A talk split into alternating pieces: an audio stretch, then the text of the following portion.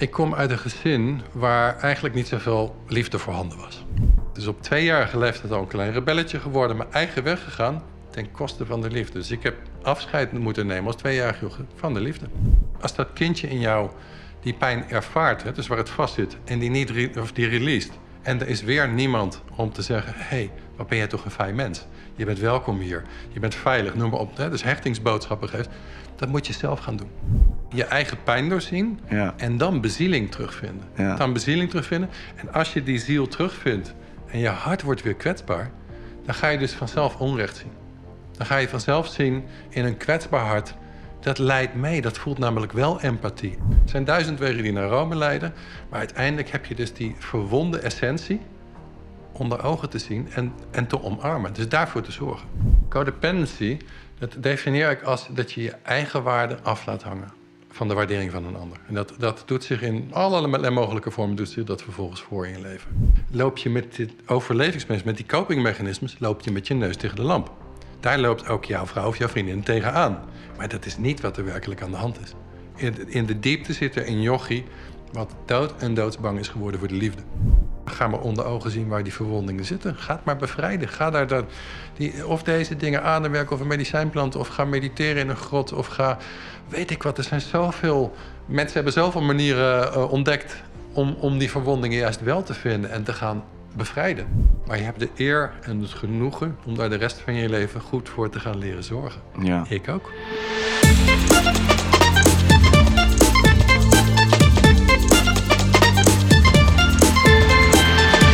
Welkom, welkom lieve vrienden bij een nieuwe aflevering van de Truman Show. Ditmaal vanuit Den Haag. Uh, ik zit tegenover Lars Faber. Hele interessante man, heeft heel veel dingen gedaan. Ik ga wat kleine dingen voor jullie opnoemen, zodat jullie weten wat jullie enigszins kunnen verwachten. Hij uh, is eigenaar van de Breathwork Coach, waar hij voorheen uh, mensen heeft begeleid. En ademtechnieken om, denk ik, naar hun trauma te gaan. Ik doe het even in mijn eigen woorden. Nu doet hij vooral mensen opleiden en mensen ja, opleiden tot ademcoach. Uh, de Codependency is hij ook oprichter van, houdt zich nu erg mee bezig. Waarmee ik lees even op. Hij mensen begeleidt om uh, mensen naar hun diepste hechtingspijn te brengen. Oprichter van de Gewijde Reis, waarmee die mensen ook weer begeleidt, denk ik, ook naar die diepe hechtingspijn, maar dan uh, via onder andere ayahuasca. En schrijver van twaalf boeken met een dertiende die er aankomt, gaan we het denk ik vandaag wel over hebben. En ik vroeg net aan hem welke dan, nou, je boek waar je het meeste trots op bent. Ik vroeg iets anders. En dat was De Gewijde Reis. Uh, de pelgrimstocht naar de ziel. Super mooie, uh, belangrijke thema's. En ook uh, voor mij komt het ook wel goed. Want ik zei net al tegen Lars... Ja, in mijn eigen proces. En dit is vaak bij de Truman Show. Komt er dan zo'n gast op je pad. En dan voelt dat het op het juiste moment met de juiste onderwerpen. Voor we gaan beginnen, lieve vrienden. Jullie doen mij een groot plezier dat als jullie deze podcast tof vinden... te delen met jullie vrienden en op jullie socials. En op www.jornluca.com kun je een financiële bijdrage doen. Daarmee helpen jullie mij enorm. Jullie maken namelijk daardoor deze podcast mogelijk. Super dank voor het delen, super dank voor jullie steun. En wij gaan onwijs gauw beginnen met deze podcast. Lars, dankjewel dat wij aanwezig mogen zijn in je mooie huis in Den Haag. Ja man, welkom. Ja, ik zei het net al eventjes en dat vind ik wel mooi um, uh, ook aan deze podcastserie... maar ja, eens in de zoveel tijd. En um, komt er zo'n gast voorbij, en eigenlijk is dat best wel vaak, maar die dan echt gewoon resoneert met het deel van het proces waar je dat moment in begeeft. En uh, Senne die doet tegenwoordig, uh, nou, die, die houdt zich bezig met de gasten en zo. En Senne stuurt dan filmpjes naar mij door en ik ging er kijken en ik denk, ja man, dit is gewoon um, voor mij in ieder geval nu de essentie waar ik me in begeef. Mm. Maar ik denk overal gezien misschien wel de essentie van, van het leven, van, van wat we hier te doen hebben. Ja, om, om zeg maar een bescheiden introductie. ja, maar ja, ja. ja, ja zo voel ik het wel een beetje. Je eens? Ja, je eens? wil je niet, uh, absoluut niet te veel druk opleggen. Nee, nee, nee. Nu moet je gaan presteren, druk. Nu moet je gaan presteren. Ja, Ja, mooi. mooi ja. man. Ja. Ehm, ja, de gewijde reis. Mhm. Dat is, ehm, ik zei het net al een beetje gekscheerd, maar het boek wat je... Toen ik aan je vroeg van, wat wil je dan, weet je wel, Ja. van alle boeken... dan was dit het boek wat je, ehm, wat je aanraadde eigenlijk. Ja, ja, ja, ja. En dit is een boek, dit heb ik volledig uit flow eh, als nog niet schrijver geschreven. Als Mm. iemand die zeg maar op school heeft gezeten met alleen maar rode vegen door rapport of door, door proefwerken heen en zo. Echt eh, ja, altijd bijgebracht dat ik niet kon schrijven. Er is een enorme minderwaardigheid in gehad, zeg maar. Totdat ik echt een leven veranderende ervaring gehad. We echt gewoon met hele grote letters, met die grote neonletters. En echt is het van, dit moeten mensen weten. Dit moeten mensen weten. Maar hoe ga ik dat overbrengen? 18 jaar geleden geloof ik, waren geen podcast, niks. Dus ja, ik moet hierover gaan schrijven. Mm. dus van, vanuit dat niet kunnen, is eigenlijk een soort helderheid. Zo heet het tweede boek ook. Niet mijn helderheid, maar daar kom je op een gegeven moment in, in het leven terecht. Van, ik, heb, ik heb hier iets te brengen, maar hoe dan? Dus mm. daarom vind ik dit zo'n gaaf boek. Ik heb eerst een jaar geploeterd om het überhaupt op papier te krijgen. Nou, ik, kan je het manuscript laten lezen. Het was horrible. Oh ja? Echt verschrikkelijk. Dat ik dat niet eens alleen maar zelfkritiek was. Echt zo, nee, maar dit is het niet. Totdat Tanja en ik uh, gingen trouwen in Costa Rica. Tanja die kreeg een blessure. Waardoor we drie weken lang op dezelfde plek moesten blijven. Zomerseizoen. En het regende drie weken. Dus ik kon alleen maar in een hangmatje liggen daar. En daar kwam dat boek in één keer binnen. Ik zei van, oké, gewoon normale spreektaal. Zet je pen maar op papier, op zo'n zo'n sigarenschriftje. Want ik had mijn laptop thuis gelaten, sigarenschriftje. Wat je daar kon kopen met een pen erop. En daar is dat boek uitgerold. Wow. Ja, dus voorbij de imprint van je kan niks, wat weet jij nou, je kan niet schrijven, noem maar op. Ja. Dus ja. Eigenlijk nadat je er een soort van aan, aan hebt overgegeven of zo ook wel, of niet? Ja, ja, eigenlijk gewoon een soort opgeven van, nou, dit gaat echt niks worden. En daar komt, en daar, ja, daar komt echt spirit. Er komt mm. echt spirit en die gaat iets doen met je. Dat is met mij dan in dit geval, maar ook met jou, met iedereen die zich openstelt voor bezieling. Mm. Het klinkt een beetje abstract, maar dat is echt wat daar gebeurd is. Dus daarom, ja, daarom ligt dat boek zo dicht bij me. Ja, snap ik. Ja. En, maar wat was dan die levensveranderende? Want die, die blijft er nog bij me eigenlijk. Ah, ja. In, ja, het is bijna niet in, in woorden uit te drukken. Daar moet je een heel klein beetje context voor hebben. Mm. Ehm, ik kom uit een gezin waar eigenlijk niet zoveel liefde voorhanden was. Maar zo te liefde, aandacht. Ik vond dat heel gaaf. Want ik ben een klein rebelletje geworden, een klein crimineeltje geworden destijds. Tegen keer van school gestuurd. Dus ik had voor mezelf het idee dat ik een perfecte jeugd had. Tot ik op een gegeven moment een jaar of dertig was. En nou we, gaan, we gaan daar niet heel diep op in, denk ik. Maar ik was mezelf behoorlijk kwijt. Depressief, uh, burn-out, uh, maar ook drugsverslaafd. Dus ik gebruikte bijna dagelijks cocaïne, uh, amfetamine, GHB. Nou, eigenlijk wat voor handen was om maar niet meer in dit wezen van vlees en bloed te zijn. Hmm. Ja, en Tanja en ik, die ik toen in die tijd ontmoette... wat ze ook wel een heel gaaf leven vond. Dus die heeft nog heel even meegedaan. Maar we hadden zoiets van... En ik zeker, ik wil een lieve, verantwoordelijke papa worden. We willen misschien wel kindjes hebben. Hoe kan dit, zeg ik heel oneerbiedig, maar gewoon in perspectief... hoe kan dit voor een kindje gaan zorgen? Daar ben ik mee aan de slag gegaan cursussen gedaan, trainingen, coachings, noem maar op. En op een gegeven moment kwam dus mijn uh, smartshop dealer, noem ik hem even voor de gein, in Den Haag. Die zei, ik heb nou iets gevonden. Dat zou wel eens wat voor jou kunnen zijn. Die kwam met zijn pak uh, ja, onder tafel. Hij mocht het niet verkopen, zei hij. Want ik zei, weet niet of het legaal is, maar ja, dat was dus ayahuasca. En in die mm. tijd had je geen Google, niks. Dus ik ging op zo'n forum kijken wat dat dan was. En ja, je ziel zou versnipperd worden, uit elkaar getrokken. Demonen zouden... Je, weet ik wat voor verschrikkelijke dingen allemaal stond en je bent van je uh, verslaving af daarna. En dat was voor mij echt een soort van: oké, whatever ayahuasca, doe het maar met mij. Mm. Dus ik had me echt gewoon voorbereid op: ja, trek deze ziel maar uit elkaar. Eigenlijk op een soort van, van, van zondeval, van straf mij gewoon maar. En dan kan ik daarna gewoon goed luisteren, snap je? Mm. Dus dat is e-, eventjes om er een stukje context aan te geven. Ik was er dood en doodsbang voor. Ik heb me wel heel goed voorbereid, want dat stond erbij: je moet vasten heb ik een week lang gedaan. Ik ben een week in mijn eentje in zijn huisje gaan zitten cold turkey afkicken. Nou, als je dan praat over demonen ontmoeten, zeg maar, als er dan geen cocaïne meer voorhanden is en geen sigaretten en geen koffie, al die dingen waar ik aan verslaafd was. Ik heb echt daar al eigenlijk mijn ergste demonen onder ogen gezien. En wat het mooie was toen, ik ging naar Den Haag, Tanja heeft me toen begeleid. We hebben zelf die ayahuasca gemaakt met zo'n ancient recept van, van het internet geplukt. En ik heb me echt helemaal schrap gezet van, nou, ik drink dat ding in gods, alsof je de gifbeker, hè? Socrates mm. die de gifbeker drinkt, maak me maar dood, maar maak me maar kapot en bouw me daarna op. En het eerste, en dat ontroert me nog steeds, wat die plant tegen mij zegt, want er komt een stem in je die je 100% identificeert als niet jij, die zegt, we zijn zo trots op je. Dan kan je je voorstellen, als je dus hè, je schrap zet van dit wordt een soort zielendood. Pak me maar beet, scheur me uit elkaar. En dan zegt een vrouwelijke stem, we zijn zo trots op je. Nog nooit gehoord in mijn hele leven. Nee, liefdevol. Huilen, huilen, huilen. Er kwam al die tranen die daar van, ja, klein jongetje van baby af aan nog vastzitten, die kwamen daaruit. En dat, ja, dat zou op zich al de, ja, de, de epiphany kunnen zijn. Zo van, oh wow, dit moet de hele wereld weten. Maar het was het nog niet. Mm. Eh, als ik te veel lul, dan, dan kom je gewoon er tussendoor. hè? Nee, eh, ik hang aan je lippen. Ja, heel fijn. Oké, oké. Dat was setting the stage. Daarmee heeft ze mijn vertrouwen gewonnen. Ik had tot nu toe, en dat ontroert me ook echt... ik had nul vertrouwen in mensen. Nul. Ik heb die hele kindertijd overleefd... zonder dat er ooit één keer een volwassene was... die zei van, hoe is het nou met jou? Of waarom vlieg je zo uit de bocht? Waarom ben je zo als je bent? En nooit. Gewoon alleen maar straf en politiebureaus van school gestuurd... op de hele mikmak. Dus mijn vertrouwen in mensen was heel klein. Maar dan komt er ineens dus zo'n zo'n zachte vrouwelijke stem die zegt: We zijn zo trots op je. Nou, dat was, dat was de eerste laag, zeg maar, die. ah, ah, dit, daar verlangde ik al mijn hele leven naar. Toen zei ze: We hebben nu een badge voor je. een soort sheriffster. Die krijg je. Je bent een held. Maar alles in mij wist van: Ik heb niks gedaan nog. Ik heb alleen maar gehuild. Nou, dat bleek heel belangrijk te zijn. Maar ik wist gewoon, ik word erin geluisterd. Want dat doen deze medicijnplanten ook. Die gaan gewoon, hè, een beetje à la de Heyoka bij de Indianen. Het is een soort clown, gaan ze een gekke trucken met je geest uithalen. En ik had zoiets van, nou, dit is, dit is geen heldendaad. Ik heb gehuild maar ik wil, ik wil dieper. Ik wil van die verslaving af. Ik wil van die depressies af. Van dat verschrikkelijke brandende gevoel dat ik waardeloos ben. Weet je, ik wil daar, toen dacht ik nog van af. Maar er gebeurde heel iets anders. Dus ik heb, ik heb die, die, die medaille ge- geweigerd, die badge, de badge of honor geweigerd.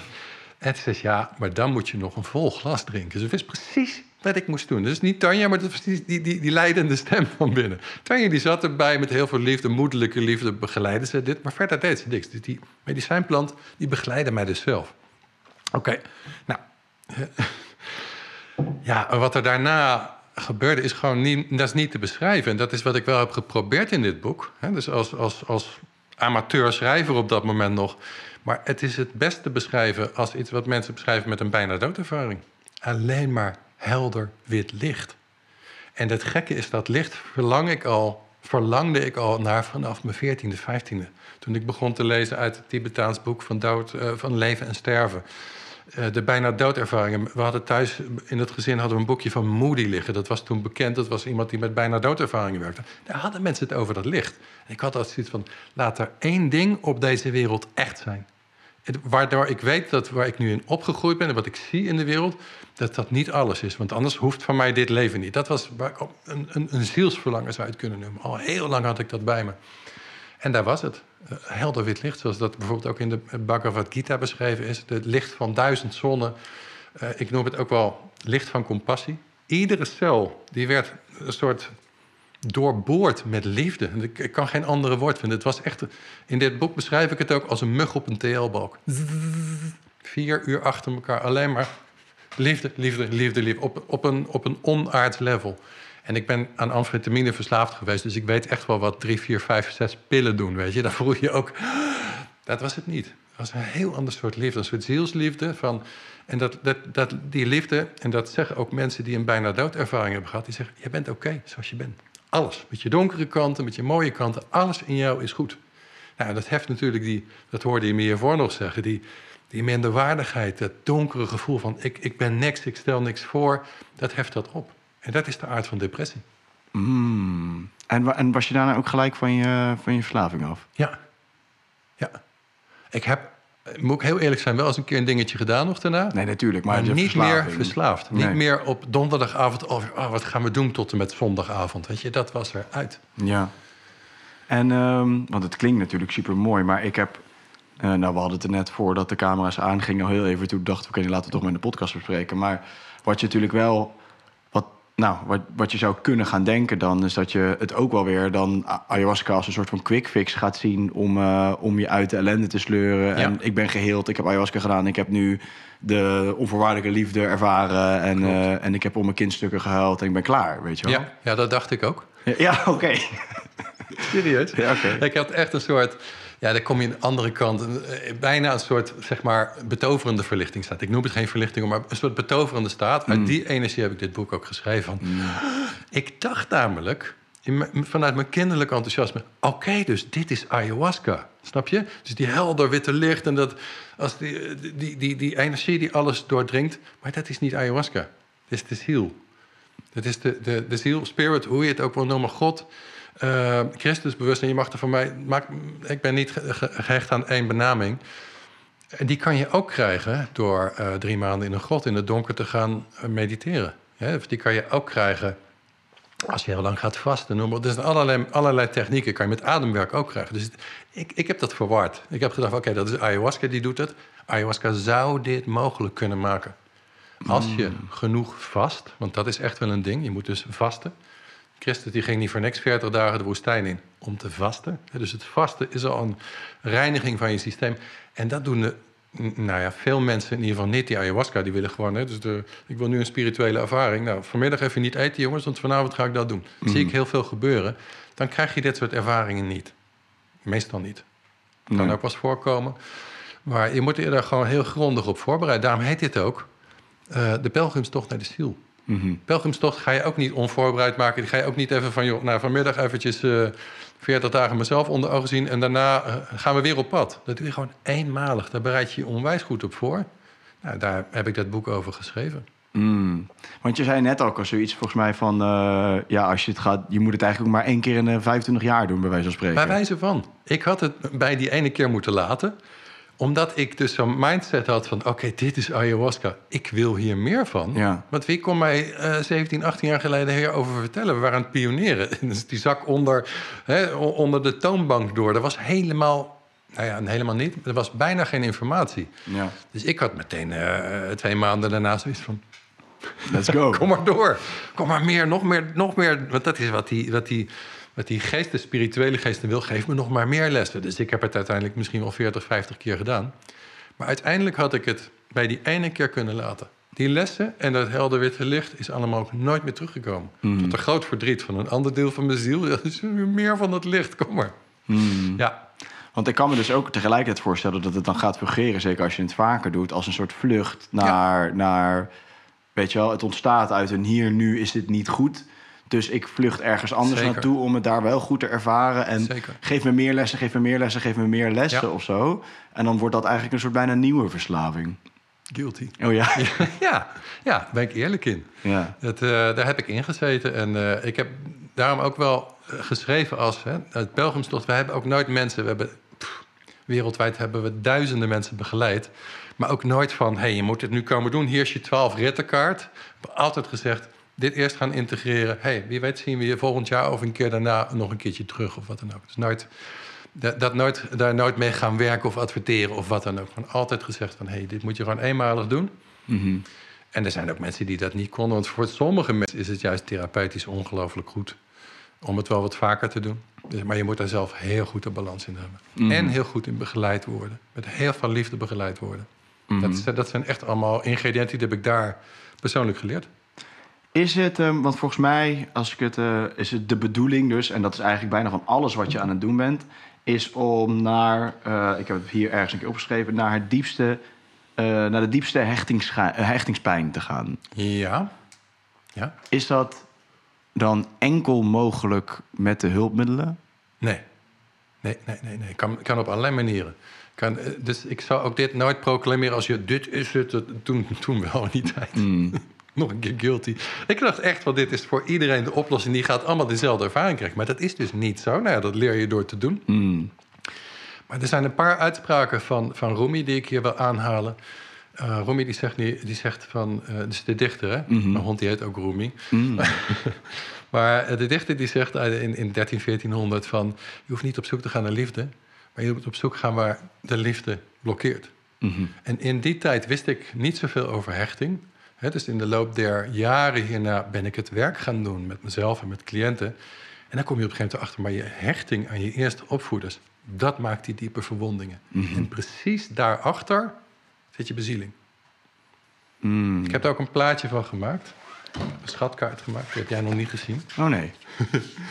maar hier is jouw innerlijk kind. Ja, kan, David, kan je die zien op beeld zo? Zo. Ja? Nice. Hier is jouw innerlijk kind. Ja. En deze hele uh, kaart die gaat eigenlijk over deze reis. Daar kunnen we 26 uur over praten, dat gaan we niet doen. Maar hieronder, precies onder dit uh, kind, zie je een bokaal. Mm In de mystiek is dat de heilige graal. Mm heilige graal die staat voor precies dat licht wat ik gezien heb. Waarvan ik eerst dacht, het is een sprookje. Of die boeddhisten die zitten te jokken. Of weet ik veel wat. Hè. Maar het is echt. Het is niet voor niks dat 25% van de mensen met een bijna doodervaring... dat licht ziet. En echt ziet van is het mooiste wat ik ooit in mijn leven gezien heb. Ja, dus dit is wat mij betreft je, je eigen spiritje en, en daarmee tegelijkertijd ook wereldziel. En die heb je te vinden. Daar heb je naar op zoek te gaan.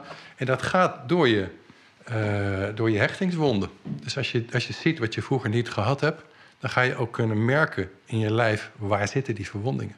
Die zijn verhard, die zijn, het zijn contracties, dus samentrekkingen van spieren, van cellen, van organen, die op een gegeven moment zeggen: Ik wil die pijn niet meer. Mhm. Als je die pijn niet meer wil, kan je dus ook ziel niet meer voluit ervaren. Dat is in ieder geval waar ik nu, 20 jaar na dato, uh, op uitgekomen ben. En dan maakt het dus ook niet uit welke methode je gebruikt. Nee, het is dus eigenlijk, als ik het een beetje goed begrijp, dus gewoon vooral die, die kindstukken, zeg maar, die, um, ja, ik weet niet, is oplossen het goede woord, maar die daar naartoe gaan eigenlijk. Ja, ik noem het, eh, in mijn werk noem ik het uh, omarmen. Mm. Het is ook weer, het zijn allemaal dingen die ik ook heb moeten leren. Want vroeger dacht ik ook, je gaat er naartoe, je bevrijdt de pijn, klaar. En dat is ook weer niet zo. Want als dat kindje in jou die pijn ervaart, hè, dus waar het vast zit, en die niet re of die released, en er is weer niemand om te zeggen: hé, hey, wat ben jij toch een fijn mens? Je bent welkom hier, je bent veilig, noem maar op. Hè, dus hechtingsboodschappen geeft, dat moet je zelf gaan doen. Mm. Dus je hebt dat, dat innerlijke kindje absoluut, je hebt die verwondingen te vinden, je hebt dat te gaan releasen wat daar zit. En dat kan op allerlei manieren. Die ayahuasca of met ademwerk, of door die dichte rumi, door 36 uur uh, hè, als een dervis rond te gaan dansen, kom je er ook. Dus er is, zijn duizend wegen die naar Rome leiden. Maar uiteindelijk heb je dus die verwonde essentie onder ogen te zien en, en te omarmen. Dus daarvoor te zorgen. Mhm. En dat is de volgende ontwikkelingsweg. Mhm. En is het ook zo, wat ik, ik, wat, ik zelf heel, wat ik zelf heel erg merk, is ook, um, nou, je, je wordt, uh, als je ervoor open staat op een gegeven moment, maar dat is een soort van game, game-changing ding of zo. Als je Mhm. uh, dingen bij jezelf gaat houden en gaat reflecteren en gaat kijken hoe, hoe jij zelf eigenlijk in elkaar steekt. Ja. Zeg maar, mijn grootste groeimomenten zijn voortgekomen eigenlijk uit de triggers van iemand die dichtbij me staat. Ja, die van je houdt. Ja. Ja, ja, ja, ja. Zeg maar, dat is voor, voor wat ik tot nu toe heb ervaren. Ik, ik moet zeggen, ik heb nog nooit ayahuasca gedaan, maar is, uh, is dat een soort van het, ja, het, het fijnste ding eigenlijk om naar die stukken te komen, omdat je er bijna noodgedwongen naartoe wordt gegooid. Ja. En, en dan op een gegeven moment ga je begrijpen waar die vandaan komt. En dan zie je dat hij eigenlijk niks te maken heeft met de persoon die tegenover je staat. Klopt. Mooi inzicht. Ja. Ja. Ja, die rela relatie is de koninklijke weg naar, uh, uh, ja, naar heling daarvan. Of in ieder geval voelen van... oh, damn it, hier, hier zit die wond. Die, die wond, hè, die noem ik dan op de, op de schatkaart... noem ik de kernverwonding, die zie je hier. En zie je een Yang teken, die heb ik ook hier samen met Tanja Mm, laten, cool. uh, laten tatoeëren. Omdat wij er steeds aan herinnerd willen worden... van dit is onze verbinding. Lichte kanten, maar ook donkere kanten. Vrouwelijk bewustzijn, mannelijk bewustzijn. En in een van die twee zielsbewegingen, daar word je als kind, of soms in allebei, waar word je als kind in uh, geblokkeerd. Sommige is dat in de hele vroege hechting, dus tot twee jaar, dan ontwikkel je dat vrouwelijke deel van je ziel. Dat blijft de rest van je leven doorgaan uiteindelijk, maar de basis wordt daar gelegd, ook in de hersenen. Het is aan de rechterkant van je hersenen. En dat, dat, mannelijke deel, dat komt daarna. Als jij je goed los kan maken van mama... Hè, dus als je eerst helemaal in symbiose kon zijn en veilig kon zijn... en dan zo rond twee jezelf los kon gaan maken... Nou, dan groei je redelijk evenwichtig op als een mens. Ja, en wat gebeurt er als je dat niet, als je dat niet kan doen? Dan krijg je blokkades. Dan krijg je blokkades in je energie of in je mannelijke kant. Dat hadden we het in, in het begin toen we elkaar ontmoeten al eventjes over. Want dan krijg je uh, of een overcompensatie... Dan ga je heel groot op. dan ga je heel groot maken, opblazen. En dan. Ik heb niemand meer nodig, roep je dan eigenlijk van de daken. Dan word je een rebel. Of, andere, of je wordt narcistisch. Of je, of je gaat je juist heel klein maken. En je, en je, en je zegt: Oké, okay, als ik me maar klein genoeg hou, dan ziet niemand me. Dat hebben wij allebei niet gedaan. Wij hebben de eerste routekaart gekozen, zeg maar. Ja. En op een gegeven moment in een relatie loop je daar tegenaan. Ja. Want jouw, jouw uh, vriendin of jouw vrouw die raakt je daarin. Je wordt kwetsbaar, je gaat open en daar precies zit jouw kernverwonding. Ja. En die zegt: Oké, okay, als je zo open wil, zou je dit nog even moeten voelen, vriend. Ja, ja, ja. ja. En eerst zeg je dan nog: Zij, zij Ja, heeft het gedaan. En wat een kut. Mag dat zeggen? Ja, tuurlijk. en dat is zij niet, ik ken haar niet hoor. Maar, hè, maar dat is wat we doen. We projecteren onze pijn Ja. op die kaart. En daarom is die kaart zo grappig. Die, die noem ik het projectielen. Ja, dus die, kaart, die, die, die, die, die kaart mogen mensen trouwens ook gratis downloaden. Ik zit er geen verkooppraatje te houden. Ik vind het gaaf om dit soort dingen te ontwikkelen. En dan, net als dit boek ook, mogen mensen gewoon gratis downloaden. Maar ik noem dat dus projectielen. Onze verwondingen die projecteren we volop op andere mensen. Ja. De hele tijd door. Ja. En wat ik ook zo, zo vet vind, waar ik dan... Ja, ik kan het gewoon bijna vet vinden hoe jouw... ehm, zeg maar, ja, dat had ik ook twee weken geleden of zo ook zo'n groot inzicht daarin. Dat zeg maar onze coping ook, weet je wel. Sommige mensen hebben gewoon een coping. En eh, bijna iedereen denk ik wel, maar een coping waardoor je eigenlijk gaat focussen op het oplossen van die coping. Mhm. Maar die coping die is eigenlijk alleen maar het leven geroepen omdat je destijds gewoon niet die pijn kon, kon ervaren, weet je. Ja. Omdat het gewoon too much was. En waardoor je eigenlijk een soort van zelfsaboterende coping hebt ontwikkeld. Waardoor het lijkt van ik kan niet meer goed, weet je wel, hierin functioneren of dit of dat. Dus Ja. dat moet ik dan oplossen. Want die coping is dan in, in het probleem geworden of Ja, zo. Maar dat is gewoon complete afleiding. Om, om, ja, precies. Om, om, om weg te gaan van waar het echt over ja, gaat. ja, ja. Ja, coping, ik weet niet of iedereen het woord kent, hè, maar overlevingsmechanisme. Ja. Zo van zo heb ik het overleefd, dit ben ik gaan doen. Je moet gelijk aan de koopgoot denken, omdat je uit Rotterdam. Ik, ik woon er pas een jaar, dus Oké. zo, sowieso ben ik ook weer niet. ja, Doen maar we vanaf nu de copinggoot. de. Let's En maar zo ja. overleven we. En natuurlijk loop je met dit overlevingsmechanisme, met die copingmechanismes, loop je met je neus tegen de lamp. Daar loopt ook jouw vrouw of jouw vriendin tegenaan. Maar dat is niet wat er werkelijk aan de hand is. In in de diepte zit er een jochie wat dood en doodsbang is geworden voor de liefde. We kunnen al die symptomen kunnen we oplossen. Daar eh, zijn we natuurlijk heel goed in in deze maatschappij. Ik heb daar zelf net ook een filmpje over gemaakt, over, hè, over depressie. Daar weten we nu van dat je dat niet oplost met die serotoninepillen, om ze maar even zo te noemen. Voor sommigen wel, hè. Enkeling werkt het eventjes een tijdje, maar heel veel mensen raken daar al gewoon verslaafd. En dat copingmechanisme, dat overlevingsmechanisme, is even een tijdje gewoon neutraal. Doet even een tijdje niet meer zo hard eh, mee. Maar je- lost dit pas op als je naar die ziel gaat. Ja. Want die ziel, daar zit die zielskracht in. Die wil stralen, die wil leven zoals jij geboren bent. Mhm. Dat is dan niet helemaal goed gelukt, omdat je niet de juiste aandacht, liefde, zorg, begrenzing, bescherming, al die basisbehoeften van een kind hebt gehad. Nou ja, dan loop je dan in jouw relatie keihard tegenaan. Ja. Ik ook. ja, precies. Ja, en maar als je dat gaat zien, dan ontwikkel je er ook een soort van dankbaarheid voor. Omdat je weet van zonder was ik nooit bij, eh, bij die stukken uitgekomen. Absoluut. Ja, Ja. maar let op. eh, ik werk nou een tijdje met die codependency stukken. Dat is zeg maar mijn eigen volgende eh, ontwikkelingsweg. Hè, omdat ik ontdekte van, oké, ik ben zelf hartstikke co- codependent. Dus Ja, wat, wat houdt dat eigenlijk eh, precies in? Ja, als ik, het, als ik het vertaal in een zinnetje zoals ik het zelf definieer... en, en bij mezelf eh, ervaar, is dat je laat je eigen waarde afhangen van de waardering van anderen. Mm. Daarom vind, vond, nu niet meer, nu we zo lekker aan, aan het praten zijn, is het goed... maar ik vond het vanmorgen dood en doodeng. Mm.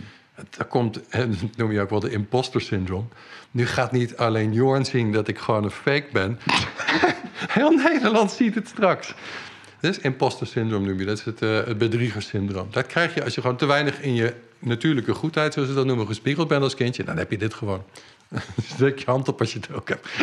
Oh, ja, en- maar dat, dat resulteert dan dat je dus eh, ja, toch een soort faalangst dan of zo, of niet? Of, Ja, faalangst zou je, dat, dat, dat is nog bescheiden. Maar gewoon echt de angst om gewoon van uit je kern dat iedereen kan zien dat je geen goed mens bent. Dus het gaat veel verder dan faalangst. Ik heb het nu niet meer, ik ben er nu overheen. Dus ik voel me nu ontspannen ook om vrijheid te praten. Maar dat was een van die codependency patronen die ik ontdekte. En daar kan je natuurlijk heel... Wat ik vroeger deed, dan maak ik mezelf groot, blaas ik mezelf op. Maar om daar dus kwetsbaar in te zijn, maakt dat je het patroon ontspant. En dat je daar dan naartoe kan van, oké, wat zit er dan? Oh, er zit eigenlijk een heel doodsbang jongetje eh, onder... die gewoon bang is om weer afgerekend te worden. Nou, dat was een van die codependency-patronen die ik ontdekte. Er over gaan lezen en eh therapie-sessies, weet ik wat, cursussen, opleidingen, de hele mikmak eh, in gaan doen. En eh, uiteindelijk relatiecoach geworden vind ik ook echt heel erg gaaf om te doen. Mm. Maar vooral om bij mezelf en in relatie met Tanja te ontdekken... van hoe lopen dan die patronen tussen ons? En dat vroeg jij. Codependency, dat definieer ik als dat je je eigen waarde af laat hangen... van de waardering van een ander. En dat, dat doet zich in allerlei mogelijke vormen... doet zich dat vervolgens voor in je leven. Mm, Maar je bent niet jezelf. Het is een Nee. vals zelfbeeld. ja. En, dat is, en ik kan me voorstellen voor de persoon met wie je dan samenleeft... of, of, of dat nou een vriendschap of een relatie of whatever is... is dat ergens ook ingewikkeld. Want je gaat natuurlijk iets vragen van die persoon... Ehm, ja, wat, wat soort van. Het is, ja, het is niet fair of zo om dat te vragen van een andere persoon om jou constant te bevestigen in, eh, in, in goed, hoe goed je bent eigenlijk. Of hoe oké je bent. Het is niet alleen van, eh, want dan, dat zou het meer zeg maar, een narcistische beweging zijn. Mm.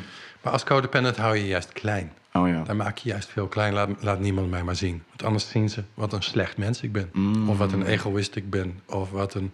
En omdat, hè, daar komt die, weer die coping daarvan... is dan ga je archetypes ontwikkelen... die onwijs leuk zijn. Onwijs behulpzaam.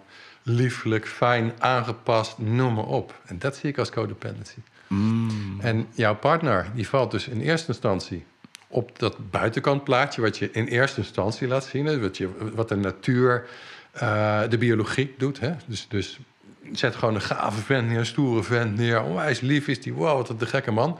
En dan ben je zes maanden, een jaar, anderhalf jaar verder. En dan komt er wat ik noem het verborgen script onder vandaan. Dus die stukken die je nog niet in jezelf verwerkt hebt, die komen dan naar boven. Die, gaan, die komen eigenlijk tegen de kelderdeur aanbonken en die gaan je bepaalde gedrag laten vertonen. Waarvan je partner zegt, hey, ik herken jou helemaal niet meer. Ik ben op heel, meer, heel iemand anders verliefd geworden of gek geworden. Of wat dan. Mhm. Dat vind ik heel interessant. En jij bent daar, eh, wat ik in ieder geval er straks hoorde, heel bewust in. Ja. Ik was dat ook op een bepaalde mate, maar op dat, die laag van codependency dus nog niet. Nee. Nee. En ja, dat kan je dan met je partner. Je partner is, jij zit dan nou in dankbaarheid. Hè, van, oh wauw, wat mooi dat we dit nu kunnen. De meeste mensen, zeker mensen die heftig getraumatiseerd zijn... Nou, die kunnen dat niet ervaren hoor. Die lopen alleen maar steeds met hun neus tegen die muur aan. Tegen verkeerde partners, toxische relaties, noem maar op. Maar is, die vind ik altijd ook wel, wel bij met, zeg maar, toxische relaties. Want op het moment dat jij zeg maar, een relatie hebt die jou heel veel triggert in je kindstukken... Ja. op het moment dat je er niet bij kan, wordt het denk ik toxisch. Mhm. Maar ehm, toch, als je, mm, als, je, als je erbij kan, als je sterk genoeg bent... of als je het op dat moment aan kan om het aan te gaan... dan, Ik- is, het, ja. dan is het iets moois dat je, wat je kan oplossen. Absoluut. Kijk, als jij begint uit... ik ben oké met mezelf. Zo, zo ervaar ik je in ieder geval. Een heel groot gedeelte is oké met zichzelf. Dat betekent dat, dat jij genoeg ego-kracht hebt... om te zeggen, oeh, daar komt niet zo'n leuk stuk. Maar veel mensen die die diepere codependency-patronen hebben... die hebben die ego-kracht niet. Ego-kracht krijg je ook als je gespiegeld bent in je jeugd... dat je, dat je fijn mens bent. Heel veel mensen hebben dat niet, dus die hebben eigenlijk geen vrijplaats in zichzelf om te zeggen van ik loop hier steeds tegenaan. Die worden daar compleet de hele tijd door overweldigd. Mhm. En dan blijf je eigenlijk in een trance. Hè? Dus dan blijf je, blijf je in een hypnosestaat. Totdat je weer met je hoofd tegen zo'n decorstuk aanloopt. Mhm. Even verwijs ik naar de Truman Show.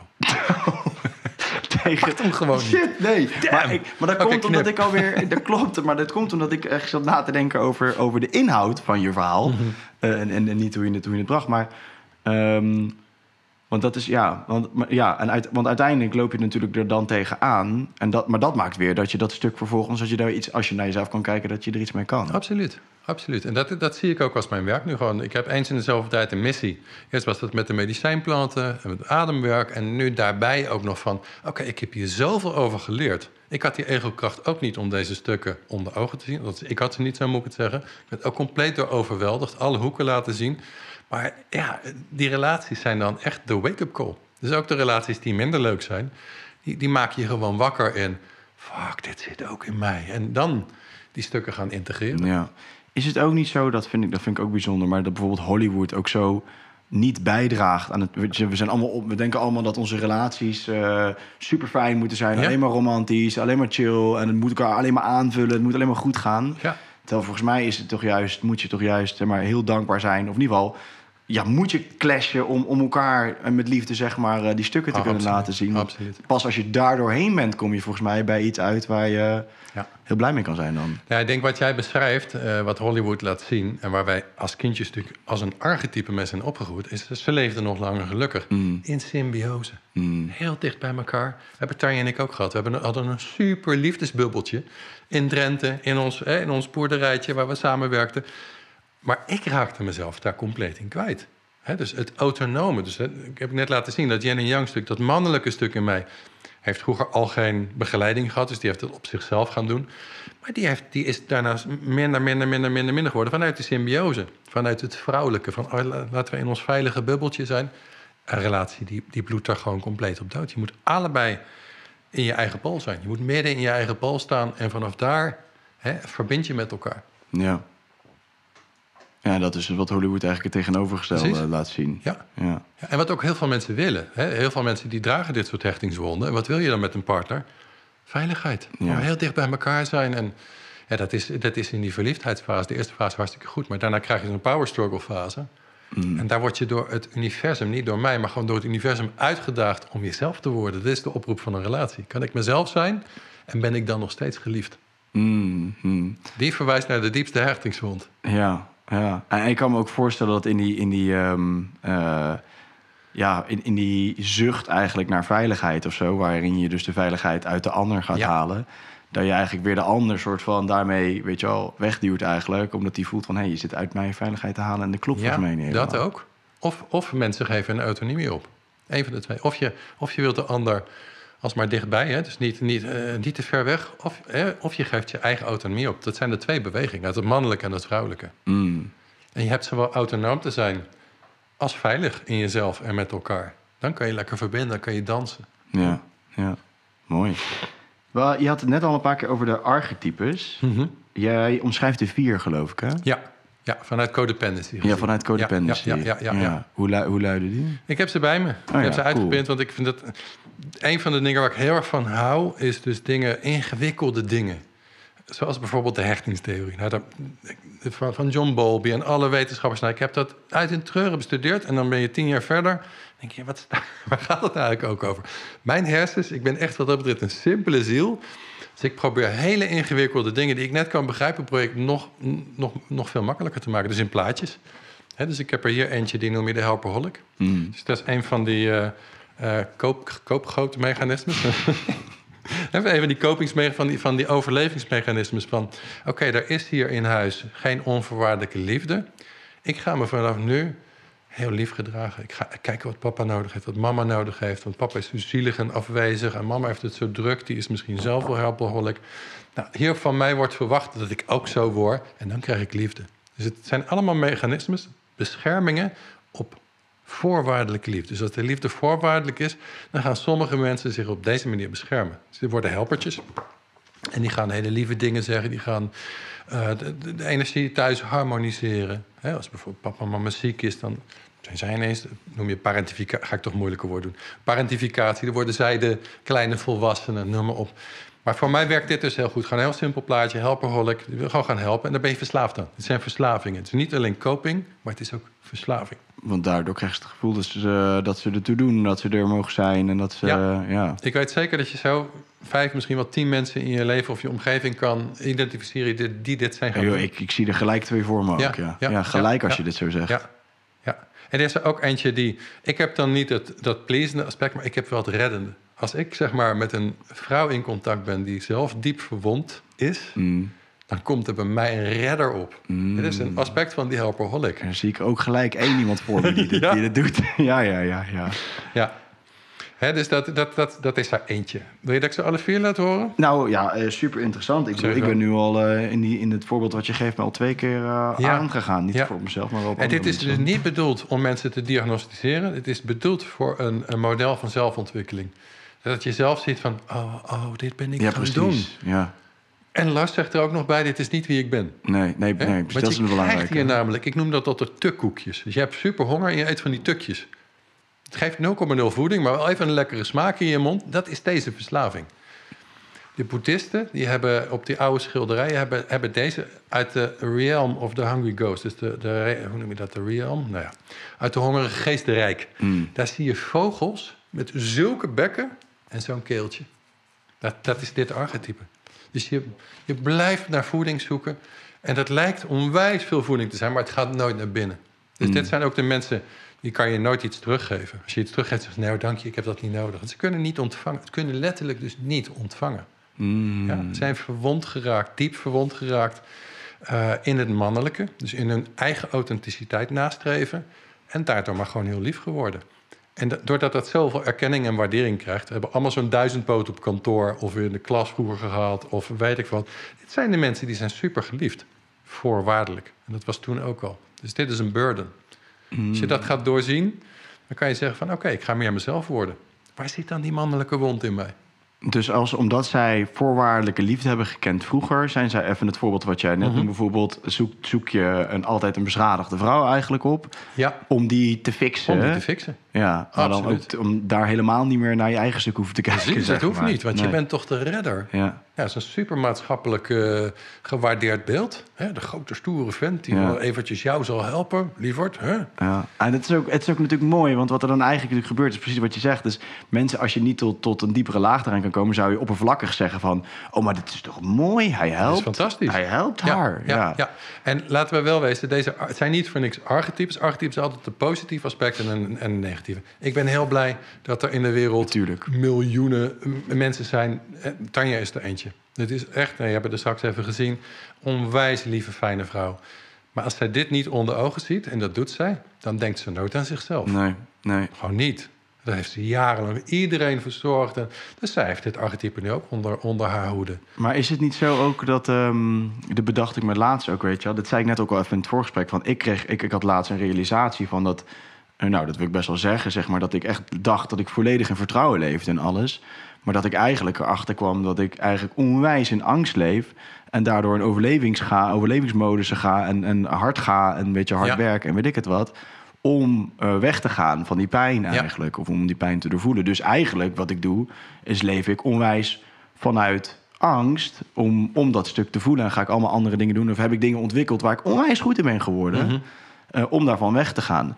Maar nu kan je denken van ja, oké, dus het is slecht. Want ik heb het ontwikkeld als koping, koopgroting. En ehm, We hebben gewoon een nieuw woord. ja, precies. Ehm, maar nou, dat is volgens mij ook niet waar. Want volgens mij ontwikkel je juist de dingen waar je zo goed in wordt, juist vanuit die pijn. Mhm. Maar als je het niet gaat oplossen of het patroon eronder niet gaat herkennen, dan doe je er misschien niet de juiste dingen voor, niet voor jezelf of niet voor een ander. Ja. Maar ga je dat oplossen of ga je, daar, ga je die patronen herkennen, ja, dan zou je misschien dat die, die skill die jij vanuit die pijn hebt ontwikkeld, alleen maar super iets moois kunnen inzetten eigenlijk. Absoluut, absoluut. Ja. Maar als je dat niet doet, dan zit daar dus wel consequenties aan En verbonden. dan wordt die... te- hè, dus je hebt in, in, in, in kernkwaliteit... en dit zou je als een kernkwaliteit zien, kunnen zien. Daniel Ofman heeft dat ooit ontwikkeld. En die zei van dat waar je natuurlijk goed in bent... waarvan iedereen zegt, oh, wat doe je dat goed, zo'n talkshow. En jij zegt, stelt niks voor, bij wijze van. Ja? Dat is een kernkwaliteit. Maar als je daar te veel van doet, krijg je te veel van het goede. Mm. En dan, dan is dus zo'n archetype, daar word je dan door geleefd. En dan kan je er niet meer bij de diepere laag. En het helpt om te differentiëren. Want ik hoor je zeggen van, niet om je op je vingers te tikken, maar van, ik ben dit gaan doen en nu doe ik dat. Maar als je op een gegeven moment beseft, er is een verwond kind in mij. Wat zich zo angstig voelt en onveilig voelt. Dat die zich zo groot heeft moeten maken om te overleven. Dan kan je dus, als je namelijk ik is, je kan niet voor ik zorgen, want ik ben ik. En Er is nu een volwassen vent die die grote man van de wereld is. Die kan kwetsbaar worden. Doe ik ook iedere dag. Twee, drie keer per dag gaan zitten en voelen van... oké, waar zit nu die angst? Dus waardoor ik me ooit zo groot ben gaan maken en op ben gaan blazen. Wij zijn dat allebei gaan doen. Dat is onze, onze coping. Die noem je... Ik hoop dat ik hem bij de hand heb. Oh ja, hier. Dan noem je de steamroller. Mm. Ja, dus dit, is de, dit is degene die zegt... nou, ik heb niemand meer nodig hoor. Wij fixen dat wel even zelf. Ik heb je liefde niet meer nodig, want de liefde is niet te vertrouwen. Noem maar op. Dus we hebben ons opgeblazen. Maar op het moment dat je daar dus in differentieert en beseft van... oké, ik heb dus en zo'n steamroller in me... die zich kan mani- manifesteren... en een klein jongetje, dan komt er gewaarzijn. Gewaarzijn is hier... Oh, ik ga, ik ga lekker veel met de kaart werken. Ja, gewaarzijn zie je hier in het midden. Dat is een lotus en die kan open. Die kan natuurlijk dicht. hè. Bij heel veel mensen die zich hier nog niet zo bewust van zijn... is die lotus gewoon nog gesloten. Die leven als een... eh, eh, eh, hoe noem je dat? One-trick pony in dit leven. Want ik, one-track mind, noem je het ook wel. Ik ben zo begonnen en dit is wie ik ben. Totdat je dus op een gegeven moment nu al beseft, wij samen... van oké, maar ik heb dit archetype en een verwond kind. Wie is degene die dat waarneemt in mij? Ja. En dan komt er ineens, dan gaan we naar het spirituele aspect van... oké, ik ben nog veel meer dan dit. Dan gaat de identificatie eraf en ga je als mens differentiëren. Hé, ik ben dat, ik ben dat. Dan raak je ook weer van in een war aan het begin. Nee! Maar dan kan daar in ieder geval dus... Hoe oud ben jij nu? 33. 33, oké, over de 30. En dan kan daar dus een volwassen, stevige man...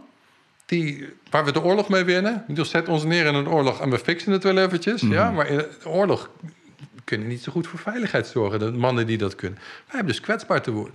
En te voelen in ons lijf. En daar is dat ademcoachen ook zo belangrijk voor. Als ik nou eens vertraag.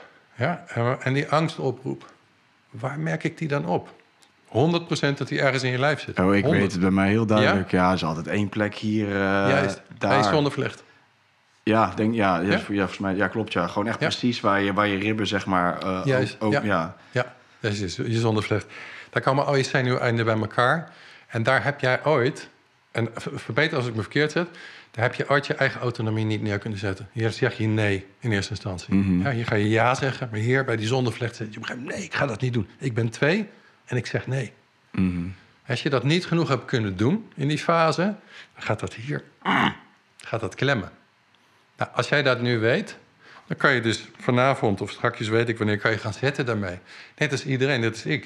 Je legt je handen erbij en zeg je: hé, hey, ik weet nu waar je zit. Bang mannetje, maar jeetje, wat heb jij aan klappen moeten opvangen? En die kant in je gaat tot leven komen. En dat ziet er echt helemaal niet stoer uit. Een grote vent van 2 meter 4 of 1 meter 9, weet hoe groot je bent. Weet je, die dat. Maar dit is wat wij te doen hebben. We hebben weer kwetsbaar te worden. We hebben weer kwetsbaar te worden. En voor die... Ik spreek ook nu veel te snel en te, eh, we zijn allebei excited, weet je. Dat zijn gave dingen. Maar als ik dus ga vertragen in mezelf, dan heb ik een paar minuten stilte. Dan ga ik veel rustiger en, en zachter er naartoe. Mm. Dat is ook wat ik met mijn, eh dit is wat ik onderwijs, zeg maar, op mijn Ja. eh, opleiding. Nou, ik herken dat ook wel wat je zegt, hoor, want het is ook wel een valkuil, in ieder geval voor mij. En ik denk daarmee ook wel voor meerdere mensen, is dat je op een gegeven moment, zeg maar, cognitief best wel goed ontwikkeld bent. Ja. Waardoor je dingen best wel snel ziet en doorhebt. En wat heel fijn is om bepaalde patronen door Absoluut. te krijgen. Omdat dan kan je het er los van trekken. Maar dan is natuurlijk het volgende is Ja. dat je ook daadwerkelijk even met die gevoelens zeg maar, aan de slag gaat. Absoluut. Zonder dat je alleen maar bij het cognitieve blijft hangen. Ja. Stap 1, heel fijn. Maar dan ja, ook het echt doorvoelen of zo. ja, maar die cognitie is ook jouw coping. Mhm, Dus zeker. jouw, jouw verwondingen, dus die, die cognitie zit hier links. Jouw verwondingen zitten aan de rechterkant. Dus je, je, je vermogen om je veilig te voelen, dat zit hier allemaal rechts. Dat wordt die eerste paar maanden, slash een jaar, anderhalf jaar, wordt dit ontwikkeld. Die hersens die groeien twee keer zo snel. Aan het moment dat je dus baby bent, dan gaat dit deel heel snel groeien, omdat mama interactie met jou heeft. Dus, en dan, dan gaan die delen oplichten en dan komen nieuwe patronen in je hersenen. Mhm. En daar heb je te zijn. En als je dus daar verwonding hebt zitten, dus echte hechtingsverwonding hebt zitten, daar wil je nooit meer zijn. Dat doet Nee. veel te veel pijn, veel te ellendig. Mhm. Dan krijg je een hele sterke kop. Ga je het gewoon overleven op die manier. Ja. Ja, Ja, dat is denk ik eh, ja, wat ik bij mij heel erg herken, maar bij veel mensen ook om me heen hoor. Inderdaad, zo'n sterk cognitief ontwikkeld zijn dat je ehm, alles heel snel begrijpt. Ja. En daardoor het, het gevoelslaagje kan overslaan, omdat je het Ja. nou eenmaal begrijpt, zeg maar. en daarom is ook in het begin, wat jij in het begin zei, zo belangrijk om te beseffen: wat is nou eigenlijk, we gaan heel diep hoor, wat is nou eigenlijk het doel van het leven? Want met die sterke kop van jou en van mij, ik heb hem ook, daar kunnen we oud mee worden. Er niemand die ooit iets aan ons zal merken. Maar wat is dan het doel in het leven om daar cognitief doorheen te lopen en de eindstreep te halen, weet je? Mm. Mijn levensdoel is om bezieling te vinden. Om echt ten diepste te vinden en te ervaren. Ook in mijn kwetsbaarheid, maar ook in mijn kracht wie ik ben. Hè, en daarvoor ja, heb je uiteindelijk uit die cognitie te stappen. Heb je die andere hersenhelft, waar zit die aan de rechterkant? Die heb je ook te gaan ontwikkelen. Door te gaan dansen, door te gaan zingen. Door echte hechting met mensen aan te gaan. Daardoor worden die gebieden aan, aangesproken. Hmm. Door lichaamsbewustzijn, door... Ja, daar zijn dat, dat soort reizen met ademwerk of met een medicijnplant... die zijn daar ook geschikt voor. Die wekken namelijk dat deel van de hersens. J- Jij en ik hebben zeg maar de, de refuge gezocht aan de andere kant. Mm. Overleven en cognitief worden. Maar ja, uiteindelijk, daar vind je niet de bezieling. Nee, nee, Ook een aspect van bezieling, maar niet Mm. de bezieling. nee, nee. Maar het is natuurlijk wel, ja, die voel, die voel ik dan zelf wel ergens ook wel, zeg maar wel dank. Dit heb ik laatst ook wel gehad. Ik voelde me ergens ook wel dankbaar voor, voor, voor de pijn die ik vroeger heb ervaren of zo. Omdat, omdat het me wel dit, deze kant zo heeft laten ontwikkelen. Absoluut, absoluut. Ehm, maar ja, dan is nu weet je dat, dus nu mag je, Ja. mag, mag je door, zeg maar. Nou ja, weet je, en dat is ook mijn leidraad. Hè? Ik denk dat we datzelfde pad inlopen. Mijn leid- leidraad is ook niet om te zeggen... oh, ouders hebben dit gedaan, ook al weet ik wel wat er gebeurd is. En dat nog steeds pijn doet, hoor. Eh, maar gewoon vooral om te gaan zien... en wat is het effect op mij geweest? Ik weet nou iets meer van spiritualiteit. Ik ben in het licht geweest, dus ik snap een beetje... waar echte onvoorwaardelijke liefde over gaat. Oké, dus dan mag ik dat in mezelf gaan zoeken. Komt de andere quote van Rumi. The wound is the place where the light enters. Ja, dus dit is niet alleen maar van... Hangt op je wc trouwens. Ja, die heb ik van een student gekregen, vorige, vorige cyclus. Ja, ja, ja, die gebruik ik ook echt veel op de opleiding. Dus zeg nog eens, de wound is... The wound is the place where the light enters. De Mm. verwonding is de plek waar het licht, dat helder witte licht, licht van bezieling binnenkomt.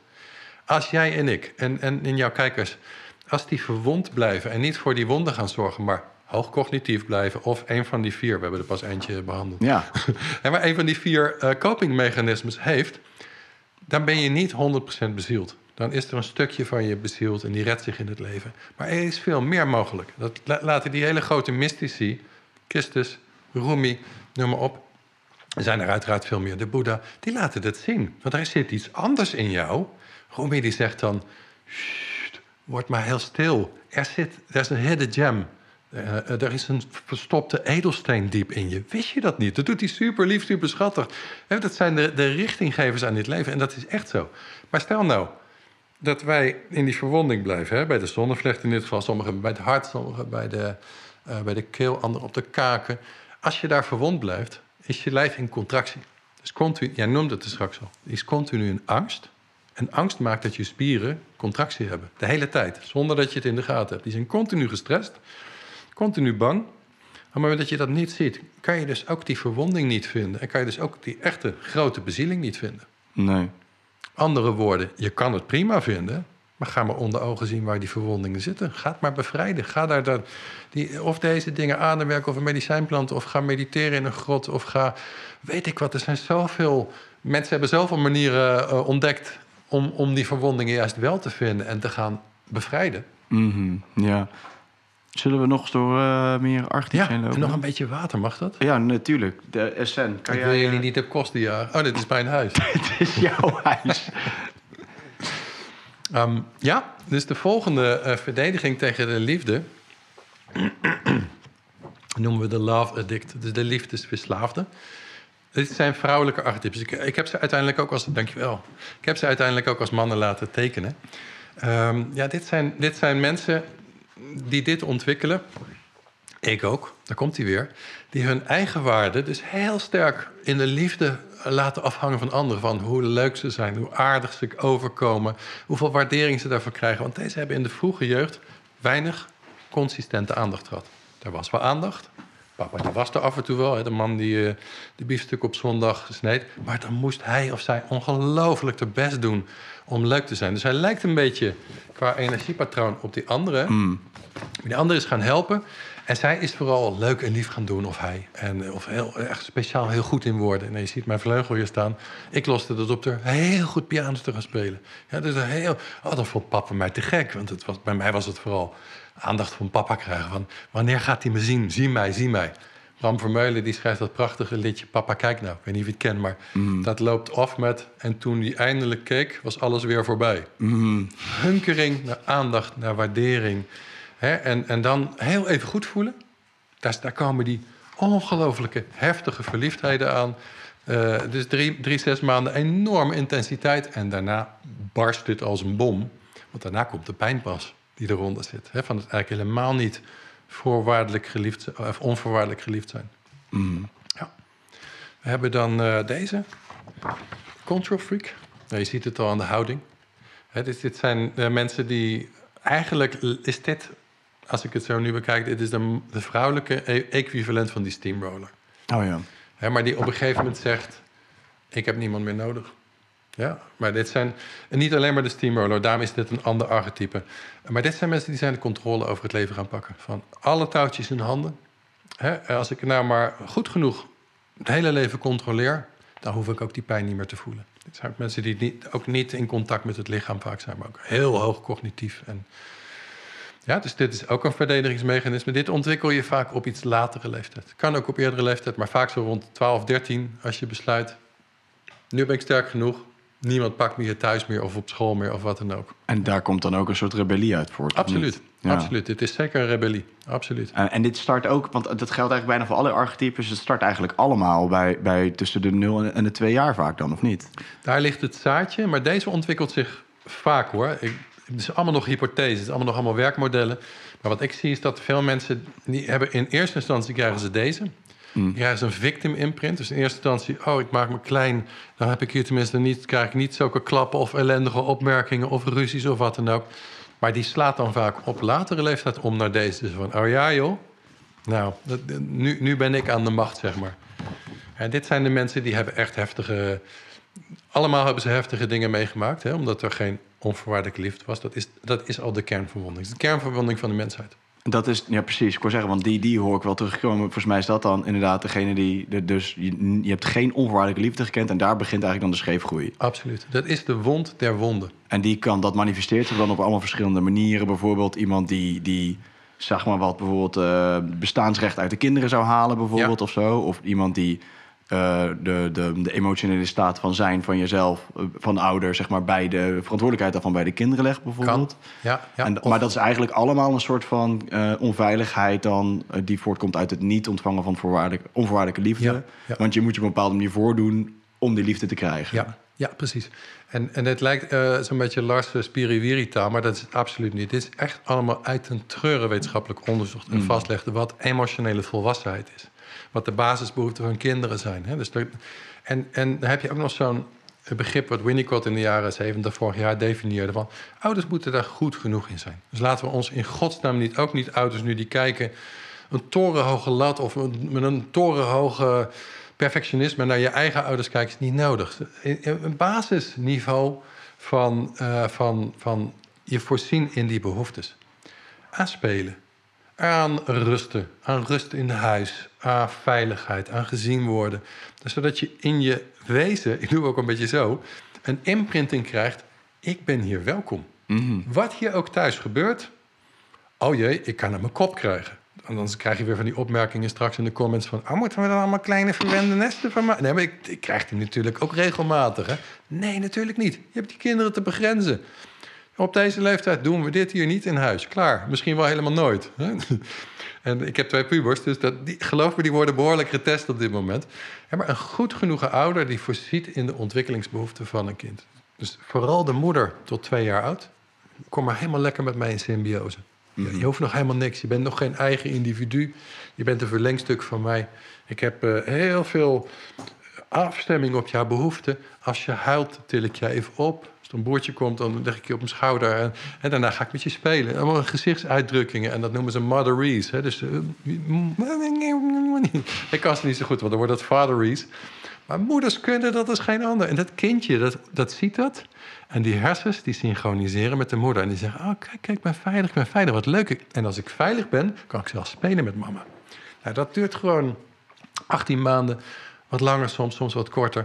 En dan is die hersen, rechterhersen of de steek zo groot geworden. En dan ben je dus in die fase, daar ben je gewoon glansrijk doorheen gekomen. Dan, daar, daar heb je veilige hechting gehad. Mm. En daarna komt dat andere stuk, want dan is dat stuk hier volmaakt in je hersens en in je wezen. Al die cellen hebben imprintingen. Het is hier leuker, ik ben hier welkom, ik ben een leuk wezentje.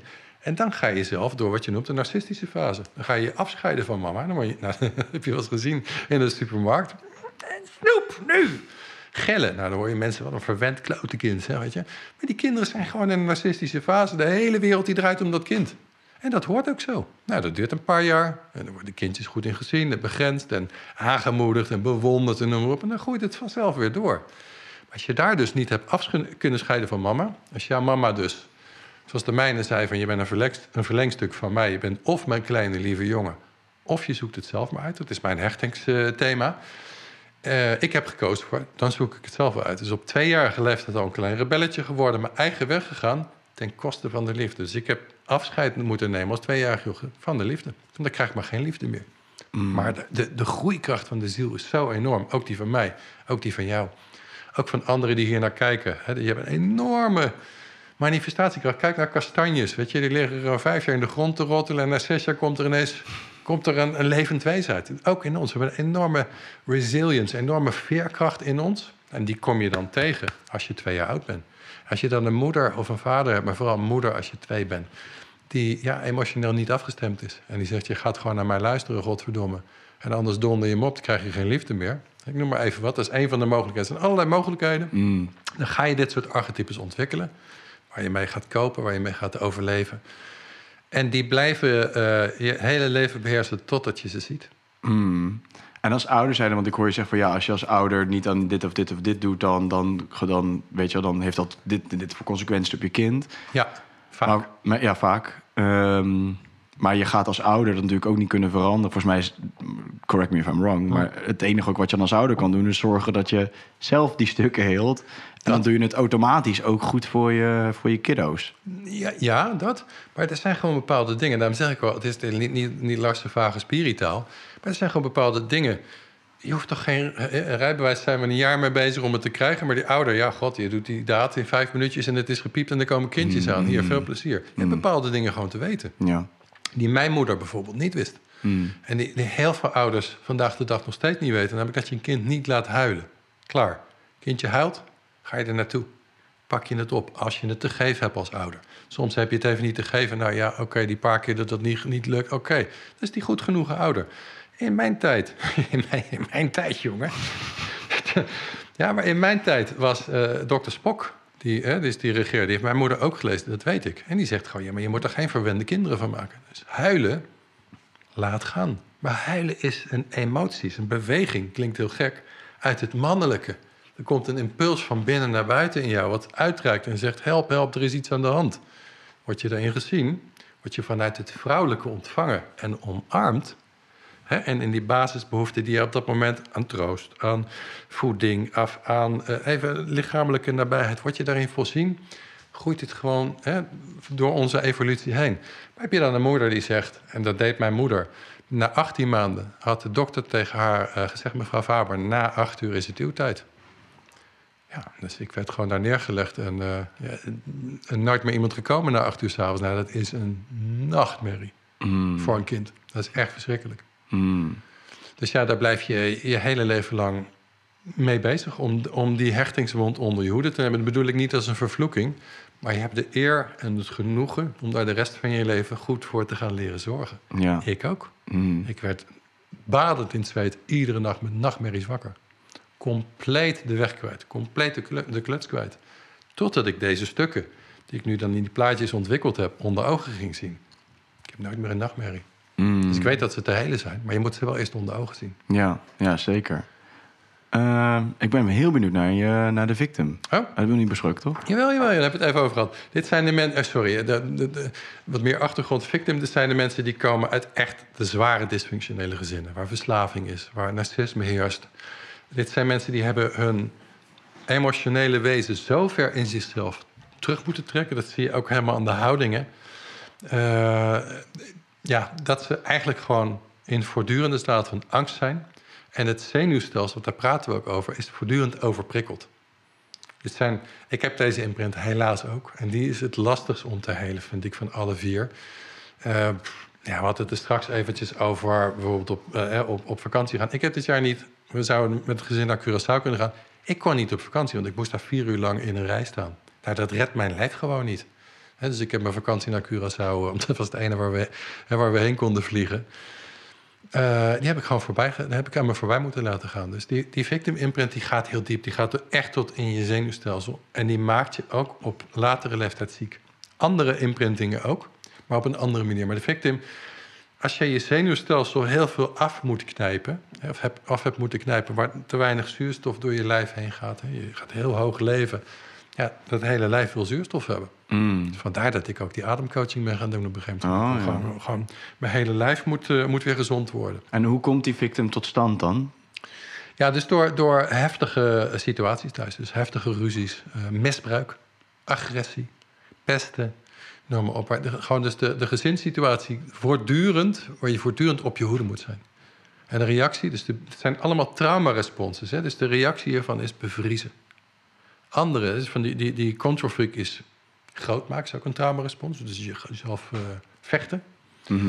En de andere zijn dus ook meer de vluchtresponses. Mm. Het zijn echt, echte diepe traumaresponses. Die zitten in de- daarom zeg ik, dit is niet Lars eh, zijn fantasie of wat ook. Dit zijn dingen die kun je overal in de hele wereld waarnemen, deze archetypes. Ja, en, en want eh, volgens mij is het niet zo dat je maar eh, verbonden bent aan één archetype of zo, toch? Je kan toch, eh, of wel? Sommigen hebben er eentje. Die, dit zijn eigenlijk, jij noemt het al, het zijn copingmechanismes. Het zijn reacties op welke spanning er is. Voor sommige mensen die dus... eh, En, en dus ook waar dus eh, geen, geen onvoorwaardelijke liefde was. Voor heel veel mensen die bijvoorbeeld deze hebben... die komen uit fantastische gezinnen. Hart, er was liefde, er was altijd aandacht. Maar het was wel voorwaardelijk. Het was als je je zo en zo gedroeg... als je deze cijfers op school haalde... Ja. en net als papa of mama dit en dat in de wereld gedaan... als je nou zo keurig bent en je staat altijd voor iedereen klaar... dan krijg jij liefde. En dat, dat gaat vaak heel onbewust. Ook ouders geven dat estafettestokje onbewust door... want dat Ja. hebben ze ook van hun ouders zo doorgekregen. Mhm. Ja, het- dus, dus sommige, voor, heel veel mensen, ik noem het altijd: the fish will be the last to discover the water. Voor heel veel mensen is dit heel lastig om te ontdekken. Maar in de relaties, en daar begonnen we er straks het gesprek over, loop je hier ontegenzeggelijk tegenaan. Ja. Want wat deze bijvoorbeeld niet kan, hè, die helperholic, is eigen behoeftes voelen en grenzen aangeven. Ja. Ze zijn bijna grenzeloos. Nou, dat geeft een ongelooflijk pak woede van binnen. Hè? Maar zij mogen niet vechten. Want ze hebben juist die vechtrespons hebben ze ooit af moeten sluiten. Dus het mannelijke deel af moeten sluiten. Eigen autonomie, eigen authenticiteit. Diep van binnen vastzetten. Dus dit zijn, dit zijn dan weer mensen met vaak heel veel woede in zich. Die ze niet kennen. Die totaal verstoten is. Mm. Hè, dus zo heeft ieder archetype heeft zijn, eh, ja, zijn eigen verwondingspatroon. Mhm. En, en je zou dus kunnen switchen tussen de een en de ander, zeg maar, op bepaalde momenten. Sommigen hebben ze alle vier. Ja. Ik heb ook een testje ontwikkeld, het staat op de website. Eh daar kun je gewoon binnen een paar minuten kun je gewoon ontdekken van hey, kun je welk archetype heb ik ontwikkeld. En dat is, normaal, dat is niet bedoeld om een diagnose te stellen, maar veel meer als een zelfdiagnosemodel van oké, dat. En wat ik vind leuk, want ik heb het pas een half jaar nu eh, ontwikkeld, 100% erkenning. Echt iedereen, we hebben nu duizenden van die, van die testjes eh, zijn, gedaan. Ik krijg iedere dag krijg ik mails. Oh, ik ben zo blij dat je dit hebt gedaan. Want zeker dit soort archetypes die, die heel veel opleveren. Hè? Dus let wel, deze twee die leveren heel veel op. Dit zijn mannen en vrouwen die zijn ongelooflijk beminnelijk, aantrekkelijk. Die bewonderen anderen, zetten anderen in het zonlicht. Eh, het is, dus daar krijg je heel veel maatschappelijke punten voor. Ja. En deze ook. Heel behulpzaam, heel liefdevol. Daar krijg je heel veel punten voor. Tenzij je een relatie ingaat. Mm. Als je in die oude hechtingswond waar we mee begonnen, als je daar geraakt wordt, dan gaat die pijn spelen die eronder zit. En dan krijgt je partner die om de oren. Ja, maar die partner die, die, die dealt waarschijnlijk net zo goed met een van die archetypes. Juist. daarom word je naar elkaar Juist, toegetrokken. Juist. Nee, die heb ik ook. Dat, dit vind ik, ik, ik, waar je mij zeg maar s'nachts voor wakker mag maken. Dit vind ik het gaafste aan mijn werk op dit moment. Ik vind het leuk om te puzzelen. Dus wat ik nou doe, is ik zet archetypes tegenover elkaar. Hè, Bijvoorbeeld, dan heb je zo'n heel liefelijk archetype zoals die love addict. In dit geval een vrouw, kan ook een man zijn. En dan heb je een avoider. Die zou jij ook wel eens kunnen hebben. De avoider, geloof ik, ik voel niks. En groot, stoer, betrouwbaar, rotsende branding. Ik weet niet helemaal zeker. Maar in ieder geval, dit is een gouden aantrekking tussen deze twee. Als die het met elkaar ontmoeten op een dansvloer... een vertraagde muziek, overal is Disney dust. Omdat die archetypes, die trekken elkaar aan. Maar oh wee, als dit script gaat draaien... en ik, ik heb hem dan niet in de juiste plaatjes hier... maar als dit, dit script gaat draaien... en die avoider die gaat zich na drie, zes maanden of een jaar... gaat hij zich weer terugtrekken, want dat is zijn oude mechanisme. Ik vind het lastig en die, die love addict die vraagt de hele tijd maar mijn aandacht... want die wil die hele hoge verbinding voelen. Dat vond ik leuk, drie, zes maanden. Maar nu niet meer, dan gaat hij zich terugtrekken... en dan switcht het script. Ja, En dat, dat noem ik dan het verborgen script. En dan krijg je dus... eh, ja, dan, dan, dan wordt een relatie toxisch. ja. Maar dan, maar dan switchen de rollen ook op een gegeven moment, toch? Zeker. Ja, want dan gaat Zeker. de ene wordt dan de, de love addict... en de ander wordt... eh ik weet dus Nee, nee, nee, nee. nee, nee dat, dat, is, dat is misschien wel, misschien een nieuwe hypothese. Maar die, zou, die moet ik dan nog onderzoeken. Maar er, nee, er gebeurt iets anders. Dus zij gaat steeds harder aan hem trekken. Hij wordt geen love addict. Want wat heeft hij gedaan toen hij zich als kindje al moest terugtrekken? Nog verder terug. Dus hij gaat nog steeds verder terugtrekken. Ja, maar dat triggert weer in eh, de Love Addict. Triggert dat weer. ehm, even denken, ik moet het goed opschrijven hoor, want ik herken dit wel. Die triggert dat op een gegeven moment. Op een gegeven moment is het zeg maar genoeg. Ja. Want die wordt, de Love Addict wordt zo onveilig Ja. van wat er gebeurt door de avoider. Ja. Dat die zich gaat terugtrekken. Maar dan vervolgens komt er bij de avoider eigenlijk zijn wond boven. Ja, en dan gaat hij uiteindelijk, als zij weggaat... Als want zij- zij gaat weg. Als hij gaat weg omdat het zij te onveilig wordt. Ja, nee, maar zij, zij heeft geleerd om, ja, zij heeft geleerd om, om uiteindelijk uit te breken. Want als iets te saai of te onveilig wordt, breekt ze uit. Ja. Ja? En hij, wordt, dan wordt die wond helemaal opgerokt. En dan gaat hij ineens open. Oh, maar lieverd, zo had ik het niet bedoeld nu. Tuurlijk, dan, ja, daar heb je gelijk. Daar heb je gelijk. Dan draai je de rollen weer om. omgedraaid. Dit is de derde keer, dankjewel. Ik schrijf het op voor mijn volgende Nee, maar dit is gaaf. Dit vind ik gaaf, om hiermee te puzzelen. En niet om, eh, eh, niet om het puzzelen zelf, maar omdat mensen die dit zien, die zeggen... What the fuck? Ja. Dit is wat wij doen. En daar vind ik dit werk gaaf voor. Ja, ja, en dan, maar dan, ja, precies, want zo begint het. En dan kom je bij, bij, de, bij de diepere lagen uit. Ja. En dan op een gegeven moment begint het ook te herkennen overal. weet je Overal, wel. Want iedereen, overal. gewoon, iedereen heeft hier gewoon mee te kampen. En iedereen manier. denkt, mijn probleem is uniek. Ja, Je moet naar een psychiater toe. Er is iets mis met me. We doen dit allemaal. ja, Op een bepaalde manier. Tenzij je, want je bent hier, hè, je bent hier in de Vogelwijk. Nou, kijk om je heen. Je ziet die kindjes op straat spelen. Regel, hè, over het algemeen fijne gezinnen. Eh, die, ja, die gewoon op zich oké in, in hun leven zitten. Er zijn ook veilig gehechte mensen. Die zie ik hier veel. misschien achter de voordeur dat er van alles aan de hand is. Maar hier, hier is relatief veel veilige hechting. Maar in heel veel uh, wijken van Nederland, ook waar ik in opgegroeid ben. Daar is maar, maar vind je dat? Want ik heb hier laatst over nagedacht. En daar heb ik ook wel een theorie bedacht. Want juist in dit soort wijken zijn de mensen die het meest voorop lopen met de QR-codes en meedoen met het hele verhaal. Je zei net mhm. al, je zit hier geen vlag onder zijn boven mhm. zien hangen. dus dan denk ik wel van ja, veilige hechting zal wel. Maar in die veilige hechting, als dat daadwerkelijk zo is, zou je jezelf ook niet zo laten manipuleren door bijvoorbeeld een overheidsapparaat. Ik weet en, niet. En, en denk ik dus, zitten zij juist niet nog veel verstopter uh, hun onderliggende dingen? Kunnen zij er juist helemaal nog niet bij komen? Omdat wij misschien veel obvious, meer obvious trauma's hebben of zo, waardoor we makkelijker tegen triggers aanlopen. Ja. Maar zijn wij daardoor uiteindelijk potentieel de veel gehilderde versie dan de mensen in deze wijk? Want die laten zich allemaal manipuleren en die uh, doen maar gewoon uh, deugen en weet je wel, blijf maar vooral weg van de pijn. Hé, hey, gozer, ik zou toch de diepgang aanbrengen, ja? nee, is 100%. 100%. Als je veilig gehecht bent uh, op, op, op deze laag, hè, dus, dus relatief veilig in jezelf bent, en daar gaan we even de wetenschap bij halen, dat is 50% van de mensen. Dus we kunnen er van alles van vinden, maar wetenschap heeft dit goed onderzocht. Ik geloof het ook niet persoonlijk. 50%, 50 van de mensen is, is relatief veilig gehecht in het Westen. Daar geloof ik erg geen klap Ik ook niet, ik ook niet. Maar wetenschap, nou oké. Okay. Slijp de messen. Ja, precies. ja, maar ik, dat is ook, uh, en dat is ook uh, waar ik met Senne over sprak toen in een voorgesprekje. Ik denk dus dat deze mensen gewoon niet zo snel het kwade kunnen zien van wat er nu in de wereld rondgaat omdat die gewoon hebben geloofd, papa en mama zijn gewoon twee fijne mensen. En overheid is eigenlijk dus, daar kunnen we ook nog naar kijken zo, in die individuatie. Hè? Dus we hebben het net gehad over individuatie. Dus, dus de eerste twee jaar ga je afscheiden van mama. Word je een individu. Dat doe je nog een keer als je tussen je 12 en je 21ste bent. heb je nog zo'n individuatiefase. Kijk maar op school, dan ga je je meten aan je, aan je klasgenootjes. Maar de derde keer ga je je in de wereld individueren. En dan zijn, is de overheid is jouw papa en mama. Nou, als je die al die tijd vertrouwd hebt. Hè, dus je, hebt, je hele systeem is dus relatief veilig opgegroeid. Je moet het vanuit veiligheidsperspectief zien. Je bent voorzien in je behoeften, je hebt kunnen worden wie je werd. Ja, dan, dan, dan ga je die overheid toch ook niet wantrouwen. Maar, Ze zullen wel het beste met ons voor hebben. Maar als je echt een veilige hechting hebt gehad... dan heb je op die leeftijd toch ook geen surrogaat ouders meer nodig? Jawel, jawel. Het is, maar dit is nog een kerstverse theorie. is niet van mij. Hij komt van, komt van professor Dr. Sam Vagnin. Die heeft die drie individuatiefasen beschreven. Ik, ik ga daar wel in mee. Ik kan het van mezelf ook nog uh, zien. Toen ik, uit, ik, heb militaire dienst nog gedaan, een paar maanden... voor ik eruit geknikkerd werd. en dat, dan moet je iets gaan worden in de wereld. Geen school afgemaakt, niks. Ik wilde dolgraag jazzmuzikant worden. Nou, dat ging natuurlijk voor geen meter uh, lukken met, met, die 50 gulden per avond die je toen kreeg. Je moet iets worden. Je wordt met een enorme kracht, eigenlijk een nieuwe geboorte, word je die wereld ingeduwd. Je wil ook een huis. Je wil ook kunnen eten. Je wil ook op vakantie kunnen, wat dan ook. Je wordt echt.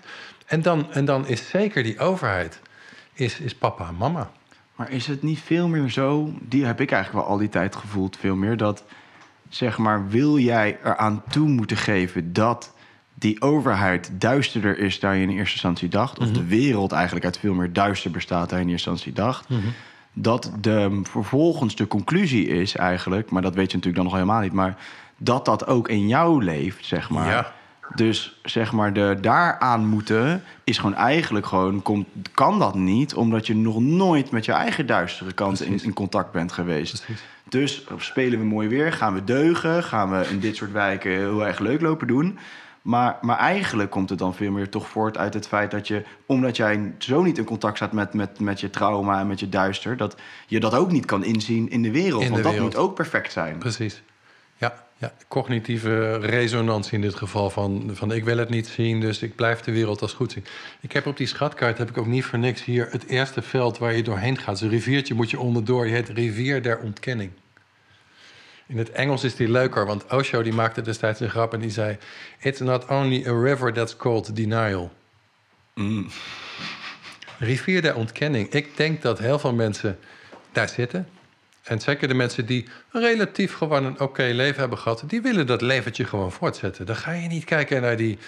Nou ja, god, nou die, och, die boeren die even wat minder te boeren hebben. En je die gasprijzen, ah, dat voel ik toch niet. Weet je, dus die mensen zijn nu nog niet geraakt. Die zijn nog niet zo hard onder de vleugel geschoten dat ze in opstand hoeven Nee. komen. Maar- Dat, dat denk ik nu hoor. Maar komt dat dan door een veilige bedding of juist niet? En is het juist dat ze van dat stuk weg willen blijven? Dat is dan een beetje de vraag. Da, da- da- dat is ter debat. Ook voor ons, maar ook, ook voor die wetenschappers. Ik denk dat ze gewoon, gewoon als mens genoeg, veilig genoeg gehecht zijn. Maar dus ook nooit in opstand. Ik denk, volgens mij zei je zoiets. Ook nooit dus in opstand hoeven komen.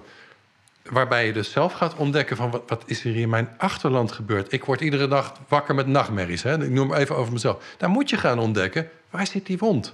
Als je die niet hebt, als je gewoon een veilig... Als je leeft in de Gauw, in de Shire, hè, bij Lord of Rings. Als jij in de Gauw leeft, dan weet je toch helemaal niet van Sauron. Dan drink je dat hobbitbiertje. Totdat op een gegeven moment Merlijn komt. En die komt met die ring aanzetten. En die hobbit van... Moeten we daar nou mee? Laten we met z'n vijf op pad gaan. Weet ik hoeveel op pad gaan, want we durven het niet alleen. Noem je op. Daar, daar zitten we. We zitten gewoon in de Lord of the Rings, die zich gewoon nu aan het... En in de gauw is nu nog niks aan de hand. Sauron is nog niet doorgedrongen tot de gauw. Laten we is, dat, is dat wat? Dat is een metafoor? Oh, prima. En er zijn mensen die natuurlijk al vroeg in de hechting geraakt zijn. En al deze verschrikkingen die nu op maatschappelijk niveau afspelen. Hè, dus echt verschrikkingen noem ik ze. Oude mensen alleen dood te laten gaan. Vind ik de ergste doodzonde die je kan begaan. Dan ben je echt, voor- mij is iedere eh, politicus die zich daar eh, mee in heeft gelaten of niks heeft gezegd, is een psychopaat. Mensen alleen, dat doen soldaten zelfs niet. Als er ergens een soldaat op het, eh, op het slagveld achterblijft, dan gaat het hele peloton net zo lang door totdat die ene soldaat is gehad, omdat die daar niet alleen mag sterven. We hebben gewoon, hè, dus dat zijn echt extreme hechtingswonden. Nou, als je in de gauw woont met je, met je, met je pijp met eh, tabak in je, in je hobbitbiertje. Ach, Maar mensen in de gauw hebben toch ook hun oudjes laten doodgaan? Alleen. Absoluut. Absoluut. Maar die komen dat niet tegen in opstand. Want die hebben die verschrikkingen, want zo kwamen we hier een beetje, niet meegemaakt als kind. Hmm. Dat was in ieder geval een van de gedachten die ik al gelijk had in dat hele gebeuren. Toen dit allemaal gebeurde, toen die verschrikkelijke maatregelen kwamen. Als je dit soort narcistische maatregelen in je kindertijd al niet hebt meegemaakt. Ach ja, dan doen we toch zo'n ding over onze mond en je doet het voor elkaar. Mm, mm, mm. Meegaand, meegaand. eh. Nee, ik ga geen lelijke, lelijkere dingen zeggen. Dat kan je gewoon nog niet zien. Je zit nog voor die rivier de ontkenning. Hmm. Het zijn theorieën hoor, het zijn hypotheses nog, maar ik, ze zijn voor mij redelijk levensecht. Ik, ga hem, ik ga op me in laten werken. Ik voel toch nog steeds nog ergens wel juist eerlijk, eerder dat zij gewoon nog zo onderliggende trauma's hebben waar ze zo niet bij kunnen komen dat dit gewoon een bridge too far is en eigenlijk alles bypassen. En, ehm, en dan, dat, klopt dan, dat zou dan ook voor mij de theorie ergens kracht bijzetten dat zeg maar ehm, de mate waarin wij nog allemaal getraumatiseerd zijn, dit eigenlijk de staat van de wereld waarin die nu zich nu begeeft, eigenlijk mogelijk maken, zeg Mhm. maar. Omdat als al deze mensen hier allemaal zo geheeld waren, dan was het nooit tot zover gekomen. True. En dan hadden we een heel, sowieso al een heel ander wereldbeeld gehad of zo. Ja, is, is ook waar. La- we- laten we gewoon, we maken twee werkhypnoses Ja, precies. en over tien jaar zien we elkaar hier weer en zeggen, welke is nou eigenlijk geworden? Ja. Ik sta ervoor Mogen open. mensen in de comments ook op reageren? Ik sta ervoor willen. open, om, omdat het allebei mogelijk is. Maar vergeet niet, die, die wereld waar wij in leven, ik ook, is natuurlijk 75 jaar in relatieve gauw Mm. periode geweest. Hè? Relatief rustig, relatief niks aan de hand. Politici waren een soort sulletjes waar je één keer in de vier, vier jaar op stemde. Maar wie daar zat, maakte nou eigenlijk niet uit. Het, ik maak het even heel plat nu, hè? Mm. maar een relatieve vrede hadden we gewoon. Hè? 75 jaar, mooi, mooi getal ook daarvoor. Bijna 75 jaar. Dus ik denk dat heel veel mensen hun wezen er gewoon ook niet op in, ingesteld is... om op deze manier wakker te worden Nee. in de wereld... en ook al te zien wat we doen met de wereld. Mm. Mm. Maar ik weet wel dat de onveilig me- eh, eh, gehechte mensen... dat die wel wappies worden. Dat is, een, dat is een conclusie die trok ik vrij snel al. Dat ik heb een groot netwerk... En, en eh, daar, daar ga je vanzelf mee. ik was een van de eerste mensen die op zijn Facebook-profiel zo'n jodenster zette. En niet om die joden belachelijk te maken. Maar gewoon om wel te beseffen van... wacht, wij, wij zijn nu gewoon de nieuwe joden. Mm. Wij zijn de nieuwe outcast. Hè, van, van, dat, ik vond dat verschrikkelijk toen om te zien en om te doen. En dan zie je vanzelf van, eh, eh, uit mijn netwerk van wie zegt... nou ja, jou hoef ik dus nooit meer te zien. En van, ah, oké, dus daar kon ik snel, snel een verband zien van... oké, de mensen die wat onveiliger gehecht zijn... die worden hier snel, sneller wakker in. Mm, Omdat ze het al eens mee hebben gemaakt. Ja. Het is om verdrukt te worden en niet je eigen zielsbewegingen te kunnen maken. En- ja, dus die worden gelijk getriggerd in, Meteen. in, in zo'n oud stuk. En als je dan maar hard genoeg getriggerd wordt, dan kom je er een keer achter, zeg maar. absoluut, absoluut, absoluut. Ja, die, die observatie heb ik ook wel eh, gedaan, ja. ja. Ja. Hoe is dat? Jij, een paar keer zeg jij, ehm, heb ik jou het woord narcisme eh, horen gebruiken. Ja. Dat is, daar heb jij, eh, ja, dat gebruik je ook vaak, toch? Zeg maar, dat is voor jou ook wel een kern, kern, eh, Ja. kernding. Kan je daar wat meer over vertellen? Nou ja, kijk, als je dit soort eh, verwondingen, dus waar we het over hadden, die, die vier, een van die vier verwondingen hebt, dan is de kans vrij groot, ik kan bijna niet zeggen zonder te lachen, dat je een partner met het tegenovergestelde aantrekt. Dus dat jij een partner aantrekt met een narcistische persoonlijkheid. Ik zeg niet narcistische stoornis, we blijven uit de, uit de psychiatrische labels, maar, maar partners die ja, egoïstische zijn in hun drive, waar het op hun manier moet. Hè. Dus- Want deze mensen, bijvoorbeeld dit ty- archetype, die wil niks liever dan een ander geven. Nou, iemand met een narcistische persoonlijkheid, die wil niks liever dan ontvangen. Dus dat is die match made in heaven. Eh, ik ook. Ja, ik, ik heb echt in mijn hele leven een heel spoor aan partners met een meer narcistische, niet stoornis, maar persoonlijkheid. Waarbij ik dan soms de grote redder was. Ik heb zelf ook, niets menselijks is ons vreemd, ik heb ook narcistische kanten. 100% Dat kan ook niet anders. Als je niet goed van de mama hebt kunnen scheiden, dan krijg je die. Dus die heb ik onder mijn hoede te nemen. Maar vanuit dat redden, vanuit dat helpaholic deel... ga je dus partners aantrekken die het tegenovergestelde hebben... die dat graag van jou willen ontvangen. En dat is dan weer het verborgen script. Dat komt er na een tijdje pas uit. Als je die eerste verliefdheidsfase door bent... dan kom je er pas achter wie je werkelijk in huis hebt. Ja, en dat levert gruwelijke ruzies op. Mm. En dat is iets waar ik zelf een aantal keer in ben geweest. Waar ik zelf een aantal keer doorheen moest gaan. Jij zei het ook in het begin volgens mij van het ges- gesprek. Daar komt nu ook dankbaarheid. Mm. Toen ik dat meemaakte, kon ik daar absoluut geen dankbaarheid in voelen. Want dat jongetje in mij, wat al zo onveilig gehecht is... Nou, die raakte echt helemaal de kluts kwijt. Die raakte helemaal... Ik ben mezelf ook echt een hele tijd kwijt geweest. Echt ook kwijt. Dat ik gewoon geen belangstelling maar voor mijn eigen interesses had of wat. Ik was gewoon de kluts kwijt. Dus toen kon ik nog niet dankbaar zijn. Nu kan ik achteraf dankbaar zijn. Denk ik, joh, het heeft een oproep gedaan in, in mijn eigen ziel, mijn eigen ontwikkeling. Ook om dit werk te ontwikkelen, maar ook om dus de volgende stap van mijn eigen proces in te gaan. Mm. Ja. En, en, want narcisme klinkt natuurlijk best wel als van wow, super erg. En eh, ehm, eh, ja, ik denk dat dat best wel heftig overkomt voor mensen of zo. Weet Ja. je wel? Want, want wat, wat is het? Ja, ja, kan je het omschrijven in een soort van term dan?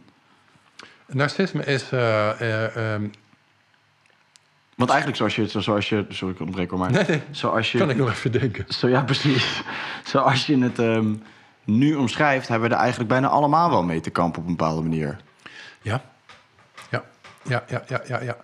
Ehm, het, is, het is, een, het is een, een type mens wat, ehm, wat weinig empathie heeft ontvangen bij het opgroeien. En die, waarbij dus die recht, rechter hersenhelft gewoon niet ontwikkeld is. Niet of te weinig ontwikkeld is. Nou, dan ga je in links wonen. En als je geen empathie hebt, dan, ja, dan kom je vaak in een narcistische imprint terecht. Dan kom je my way or the highway. Dus we doen het op mijn manier of we doen het niet. En dat is in deze maatschappij waar we in leven... Tot, bijna tot een soort volksaard verheven, toch? Ja, absoluut. Dus ook breed gezien in de politiek bedoel je weer of zo? Zeker, zeker, zeker. In de politiek is het al... Laten we politiek buiten beschouwen, beschouwing laten... in die zin van... Dat zijn allemaal mensen die... Niet allemaal, nee, nee, nee, dat mag ik niet zeggen. Er zijn een aantal mensen die gaan echt alleen maar voor het eigen belang. Dat zie je nou toch gebeuren. Wij hebben deze mensen gekozen. Volgens mij hebben we de maatregelen die ze nu... afgelopen paar jaar... staan wij daar niet achter. Ik weet niet wie jij gekozen hebt zeg maar, om, dat, om dat goed te kunnen praten. Volgens mij geen enkel weldenkend mens. Dus het zijn mensen die, die, die ruiken de narcistische finish, als het ware. Zo van, hè, we, hebben, we zitten nu aan de winnende kant. We zijn altijd een soort zulletjes geweest. En nou worden wij de eindbazen. Nou, dat is echt een vorm van narcisme. Ja, maar hebben wij niet, want ja, we hebben ze toch daar eh, in. We willen ze eigenlijk. Nou, Want zeg maar, je kan bij, ja, nu in ieder geval, bij bijvoorbeeld Rutte, dan kan je dat van een paar kilometer afstand wel ruiken. Ja. Maar nog steeds zegt iedereen eigenlijk de hele tijd van, nou, ik heb misschien nu laatst iets minder, maar toen ik me in ieder geval nog enigszins interesseerde in de politiek, Ja. zag je dat iedereen zei, ja, maar die man die doet het hartstikke goed, joh. En die, vind- die, vinden, die, die lopen weg met zo'n gozer. ja. Want die lopen weg dus met, een- met, met een narcist, zeg maar. Ja, ja, ja, ja, ja. En dat willen mensen. Dat willen mensen. In, in, eh, in de psychologie noem je deze mensen de flying monkeys. De vliegende aapjes. Is de mensen die zelf niet helemaal narcistisch zijn of een narcistische imprinting hebben, maar die dus leiders zoeken die in ieder geval hun belang dienen. Ja, dus dat ze hun winkel open kunnen houden, dat ze hun eh, carrière kunnen nastreven. Wat er. Als die leider dat goed genoeg doen, dat zijn de, de, de, de Hobbit-gauwbewoners, die, die zullen helemaal niet wakker worden erin. Want die zijn ongetwijfeld niet goed genoeg ontwikkeld in die linker hersenhelft, waar empathie zit. En dat is wat mij betreft wat ons mens maakt. Diepste menselijke waarde is dat je je in kan leven in een ander. He, dat je kan zien wat iemand anders zijn motieven zijn, waarom iemand anders lijdt met een uh, lange ei. Anders komen we in narcisme. Ik wil een leider. Mm. He, maar als je dus. eh, eh, Dat, dat, die empathie die, die begint langzaam uit deze wereld weg te sijpelen. En als je mensen op laat groeien bij ouders die ook niet empathisch zijn, die kunnen dat ook niet doorgeven. Dus vier, vijf generaties verderop, als ze dit doemscenario volgen, dan sluiten we langzaam een beetje dus de ziel en empathie uit, het uit de menselijkheid. Ja, en daar kom je dan toch eigenlijk bijna weer bij de soort van essentie toch uit. Dat je want volgens mij, ja, ik bedoel, je zegt net 50 procent, maakt even niet uit welk aantal het is, maar iedereen die deze podcast zal luisteren, zal denk ik een hele hoop herkennen van hetgeen wat jij net allemaal hebt gezegd. Ook met die archetypes en, Ja. die patronen en, en, en eigenlijk alles wat daarmee samenhangt. Maar dus is, ja, kom je dan terug op de essentie, is dan eigenlijk het enige wat we hier nu te doen hebben, is te zorgen dat je hetgeen wat je hebt meegekregen van je trauma's niet doorgeeft op de volgende generatie, zodat die Ja. volgende generatie daadwerkelijk iets kan veranderen aan het wereldbeeld aan waar we, waar we nu in zitten. Ah, absoluut. absoluut. Dat, is, dat is denk ik de nummer één. En de, twe- de tweede daarvan is dus inderdaad door die rivier van ontkenning gaan en zien wat er gebeurt. En zien waar ligt mijn grens. Hè, ik maak daar soms wel eens een hele foute grap over. Die ga ik ook gewoon nu weer maken. Kan mij het ook schelen. Graag. Dat gaat je kijkers kosten. Ik heb wel eens gezegd, Christus heeft het ook niet altijd even makkelijk gehad. Dus die, in de tijd met die Romeinen. eh, en, en, en, en hij was ook een van degenen, als we de boeken mogen geloven... en dan vooral de gnostische geschriften, dus de verborgen geschriften. Dit was een mens die precies wist wat bezieling was. Wat menselijkheid was. Hij is ook niet voor niks. Hè? Dus op dat moment was het oog om oog, tand om tand. Hij was degene die in de bergreden zei... keer je vijand de andere wang toe. Dus Mm. is iemand die 100% vanuit empathie van liefde leefde. Dat spoor zijn we massaal. Dus in die tijd waren we dat ook al kwijt, 2000 jaar geleden. En dat zijn we dus... Dat is op gaan tellen. Dat zijn we gewoon nog veel meer kwijt. En dat is wat mij betreft de ontwikkelingsweg. Om dat weer terug te gaan vinden. En natuurlijk omdat estafettestokje van pijn... en van afscheiding en van onveiligheid... niet aan je eigen kinderen doorgeven. Zodat die straks kunnen ontwaken. En ook wakker kunnen worden in deze wereld. En verdomme wel opstaan als er weer oudjes... Moet je je voorstellen dat wij straks in die bejaardenhuis zitten. Ja, dan gebeurt wat deze mensen is overkomen. Ik vind het echt minstens zo erg als de holocaust. Wat deze mensen die in eenzaamheid hebben moeten sterven. Als je praat over hechtingswonden, hè, want aan het eind van je leven... dan komen al die onverwerkte kindstukken, inclusief je onveiligheid... die komen nog met factor 10 keer terug. Omdat al je defenses, die copingmechanismen, zoals jij ze noemt... die, die worden zwakker. Je hebt niet meer die geestkracht, je hebt niet meer die, die overlevingssystemen. Dat wordt allemaal zwakker. Dus dat innerlijk kind wat daar al zo verwond is... dat komt al naar boven als je oud bent. Dan heb je liefdevolle mensen met empathie om je heen nodig die iedere week even bij je komen kijken, een praatje met je maken, kleinkinderen zien. Ik vind echt, ik kan hier echt van in shock raken nog steeds wat daar gebeurd is. Ik vind sowieso, dit zei ik laatst al, ik, ik vind sowieso het feit dat er bejaardenhuizen zijn zoals we nu doen en dat wij onze oudjes daar naartoe sturen. En geen oordeel op de mensen dat het doen, want het is nou eenmaal hoe de maatschappij op dit moment ingericht is. Maar ik dacht eigenlijk, hoe wij omgaan met onze, ou, met onze oudjes, zegt eigenlijk precies in welke Absoluut. staat als samen wij, als samenleving wij verkeren nu. Absoluut. Absoluut. Terwijl oudjes zijn degene waar wij, waar wij van moeten leren. Wat zij allemaal eh, eh, eh, aan fouten hebben gemaakt en geleerd. Mijn eigen mentoren, waar ik ook opgeleid ben ook, die zijn, ik geloof 72 en 74. Wat Een rijkdom. En ik mag ze nooit oudjes noemen, alsjeblieft jongens, kijk niet. Maar dit zijn ook mensen die hè, op, op, op hogere leeftijd al zijn. En die dus een schat aan levenservaring hebben. Hè, dus de oudjes doen we het al niet zo netjes mee, maar de kinderen ook niet, hè, want daar begint het. Kinderen moeten vaak met drie maanden al naar een opvang. Nou, die, dat, dat weten wetenschappers nu al. Die opvangmedewerkers kunnen niet hetzelfde doen wat mama doet. Nee. En dat kindje, dat krijgen gewoon heel veel kindjes krijgen trauma. En ook hier weer moeten we ook de ouders onschuldigen, want je kan niet anders. Nee. Mijn vader en moeder, mijn vader hoeft alleen maar te werken. Die had een, een, een modale baan. Nou kon er een hartstikke mooi huis van eh, eh, bewonen en een auto en dan drie keer per jaar op vakantie. Noem maar op. Nou, tegenwoordig niet meer. Je moet met z'n tweeën keihard werken om straks überhaupt die gasprijzen nog te kunnen betalen. Ja, en daarnaast zijn we ook zo ontkoppeld van als man en vrouw zijn... dat de vrouw denken dat ze allemaal moeten werken om Mhm. een soort van eh, ertoe te doen. Want het hele moederschap en eh, dat, eh, dat stelt allemaal niks meer voor. Ja, ik krijg alle feministen over me heen na deze uitspraak die ik nu ga doen. Kijk het toch niet. Nee, precies. Nee, als te kijken bij deze, zorg gewoon de eerste twee jaar voor je kind. Ja, de eerste twee jaar ontwikkelen die sociale hersenen aan de rechterkant. En daar heb je gewoon als mama voor te zorgen. Punt. Hmm. En ik weet dat het niet kan in deze wereld. Dus bij deze ook alle moeders onschuldigd. Eh, mocht het niet doen, maar ik doe het toch in de camera. Alle, alle moeders onschuldigd die dit niet kunnen. Maar dat is, dat is dus een narcistische overheid. Een narcistische overheid die dwingt je op een gegeven moment... om de samenleving op een bepaalde manier in te richten. Hmm. Zo kijk ik ernaar. Ja. Heb jij ook... ehm, voel je positief eigenlijk ook wel om alles wat er gebeurt? Nou, ik weet, ik weet het niet. Ik ben een doemdenker. ik voel me... Over het algemeen ben ik een Welk, welk, mens. archetype, welk archetype is dat? Doemdenken? Die moeten we nog bedenken. Oké. Nee, ik, eh, ik ben over het algemeen positief. Want ik zie mezelf ook als onkruid. Weet je, ik overleef het toch wel. Maar ik ben negatief, pessimistisch gestemd over de toekomst van de kinderen. Eigen kinderen, maar de kinderen in deze wereld. Die gewoon verdomme vorig jaar tig maanden niet naar school hebben kunnen gaan. Ook in die kindertijd, op school, ontwikkelen ze die sociale hersenen door interactie met elkaar. Zonder dat je zo'n ding voor je mond moet doen. Dus daar, daar maak ik me zorgen over. Ik word daar ook wel eens bang van. Mm. En daar ligt ook mijn kwetsbaarheid. Nog, niet, niet voor mezelf. Oh, Niet voor mezelf. Weet je, dat, de- ik red me wel. Ook al, ja, dat zei ik in het begin ook vanmorgen tegen. Ik heb onderliggend lijden. Ik heb een chronische, chronische ontstekingen. Dus daar maak ik me ook wel eens zorgen over. Als ik mij ver, heel ver in de toekomst projecteer in zo'n bejaardenhuis, denk ik ook. Ja, als ze het nu al doen, weet je. Dus ik, ik betrek het ook wel eens op mezelf. Maar ik ben over het algemeen positief ingesteld. En dus Mm. ik, ik probeer ook mijn, mijn steentje bij te dragen door anderen te helpen bewust te worden. Dus op te leiden door zelf ook filmpjes te maken, de boeken te schrijven, noem maar op. Mm. Dat kan niet als je alleen maar negatief gestemd bent. Nee, nee, zeker niet. Ja, ja ik, heb, ik kijk wel echt gewoon door wat, wat deze periode, de afgelopen twee jaar, zei ik net ook wel tegen je, maar wat dat met mij persoonlijk heeft gedaan, weet Mhm. je wel.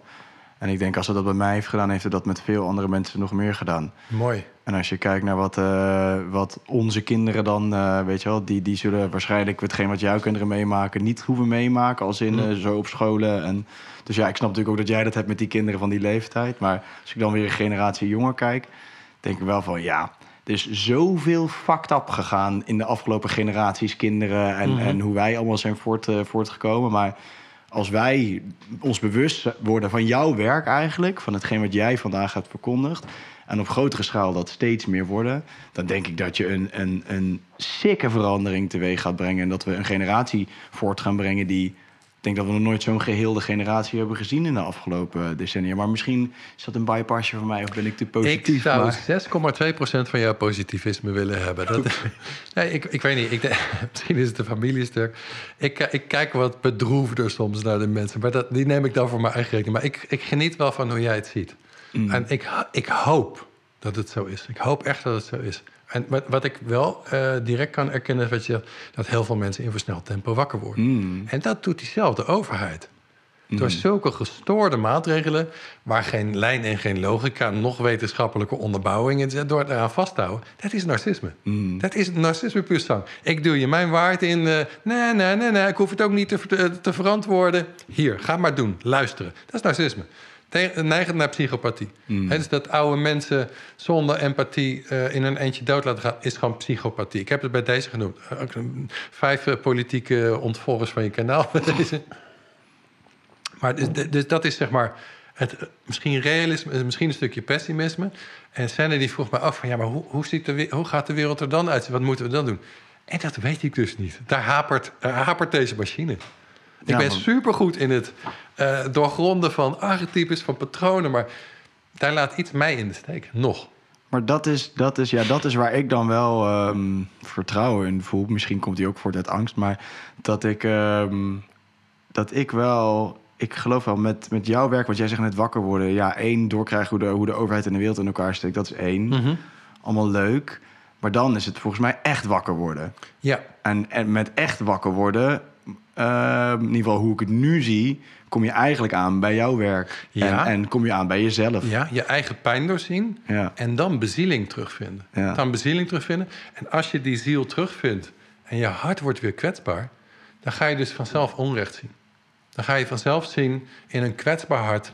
Dat leidt mee. Dat voelt namelijk wel empathie. En dat gaat wel voor die kindjes invoelen. Dat gaat wel voor die oude mensen of ondernemers of eh, mensen die hè, deze, deze winter gaan overlijden omdat ze gewoon hun huis niet meer warm kunnen krijgen, geen eten meer kunnen kopen. Dat gaat daar wel empathie voor voelen. En dat is het sleutel. Het sleutelwoordje is empathie.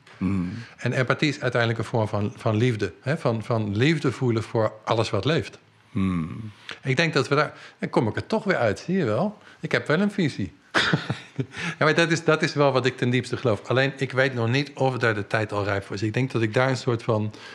eh, ja, Ik, kom- denk niet, ik denk ook niet dat het daar de tijd echt al rijp voor is. Wel, eh, ik denk dat wij daar nu achter komen, nu gaan doen. En de volgende generaties gaan daar de, de dat, vruchten dat zou mooi zijn. Dat zou mooi zijn. die En gaan daar al vrede mee hebben met, met dat is natuurlijk de uitdaging voor ons allemaal. Als dat zo daadwerkelijk het geval gaat zijn. Ja.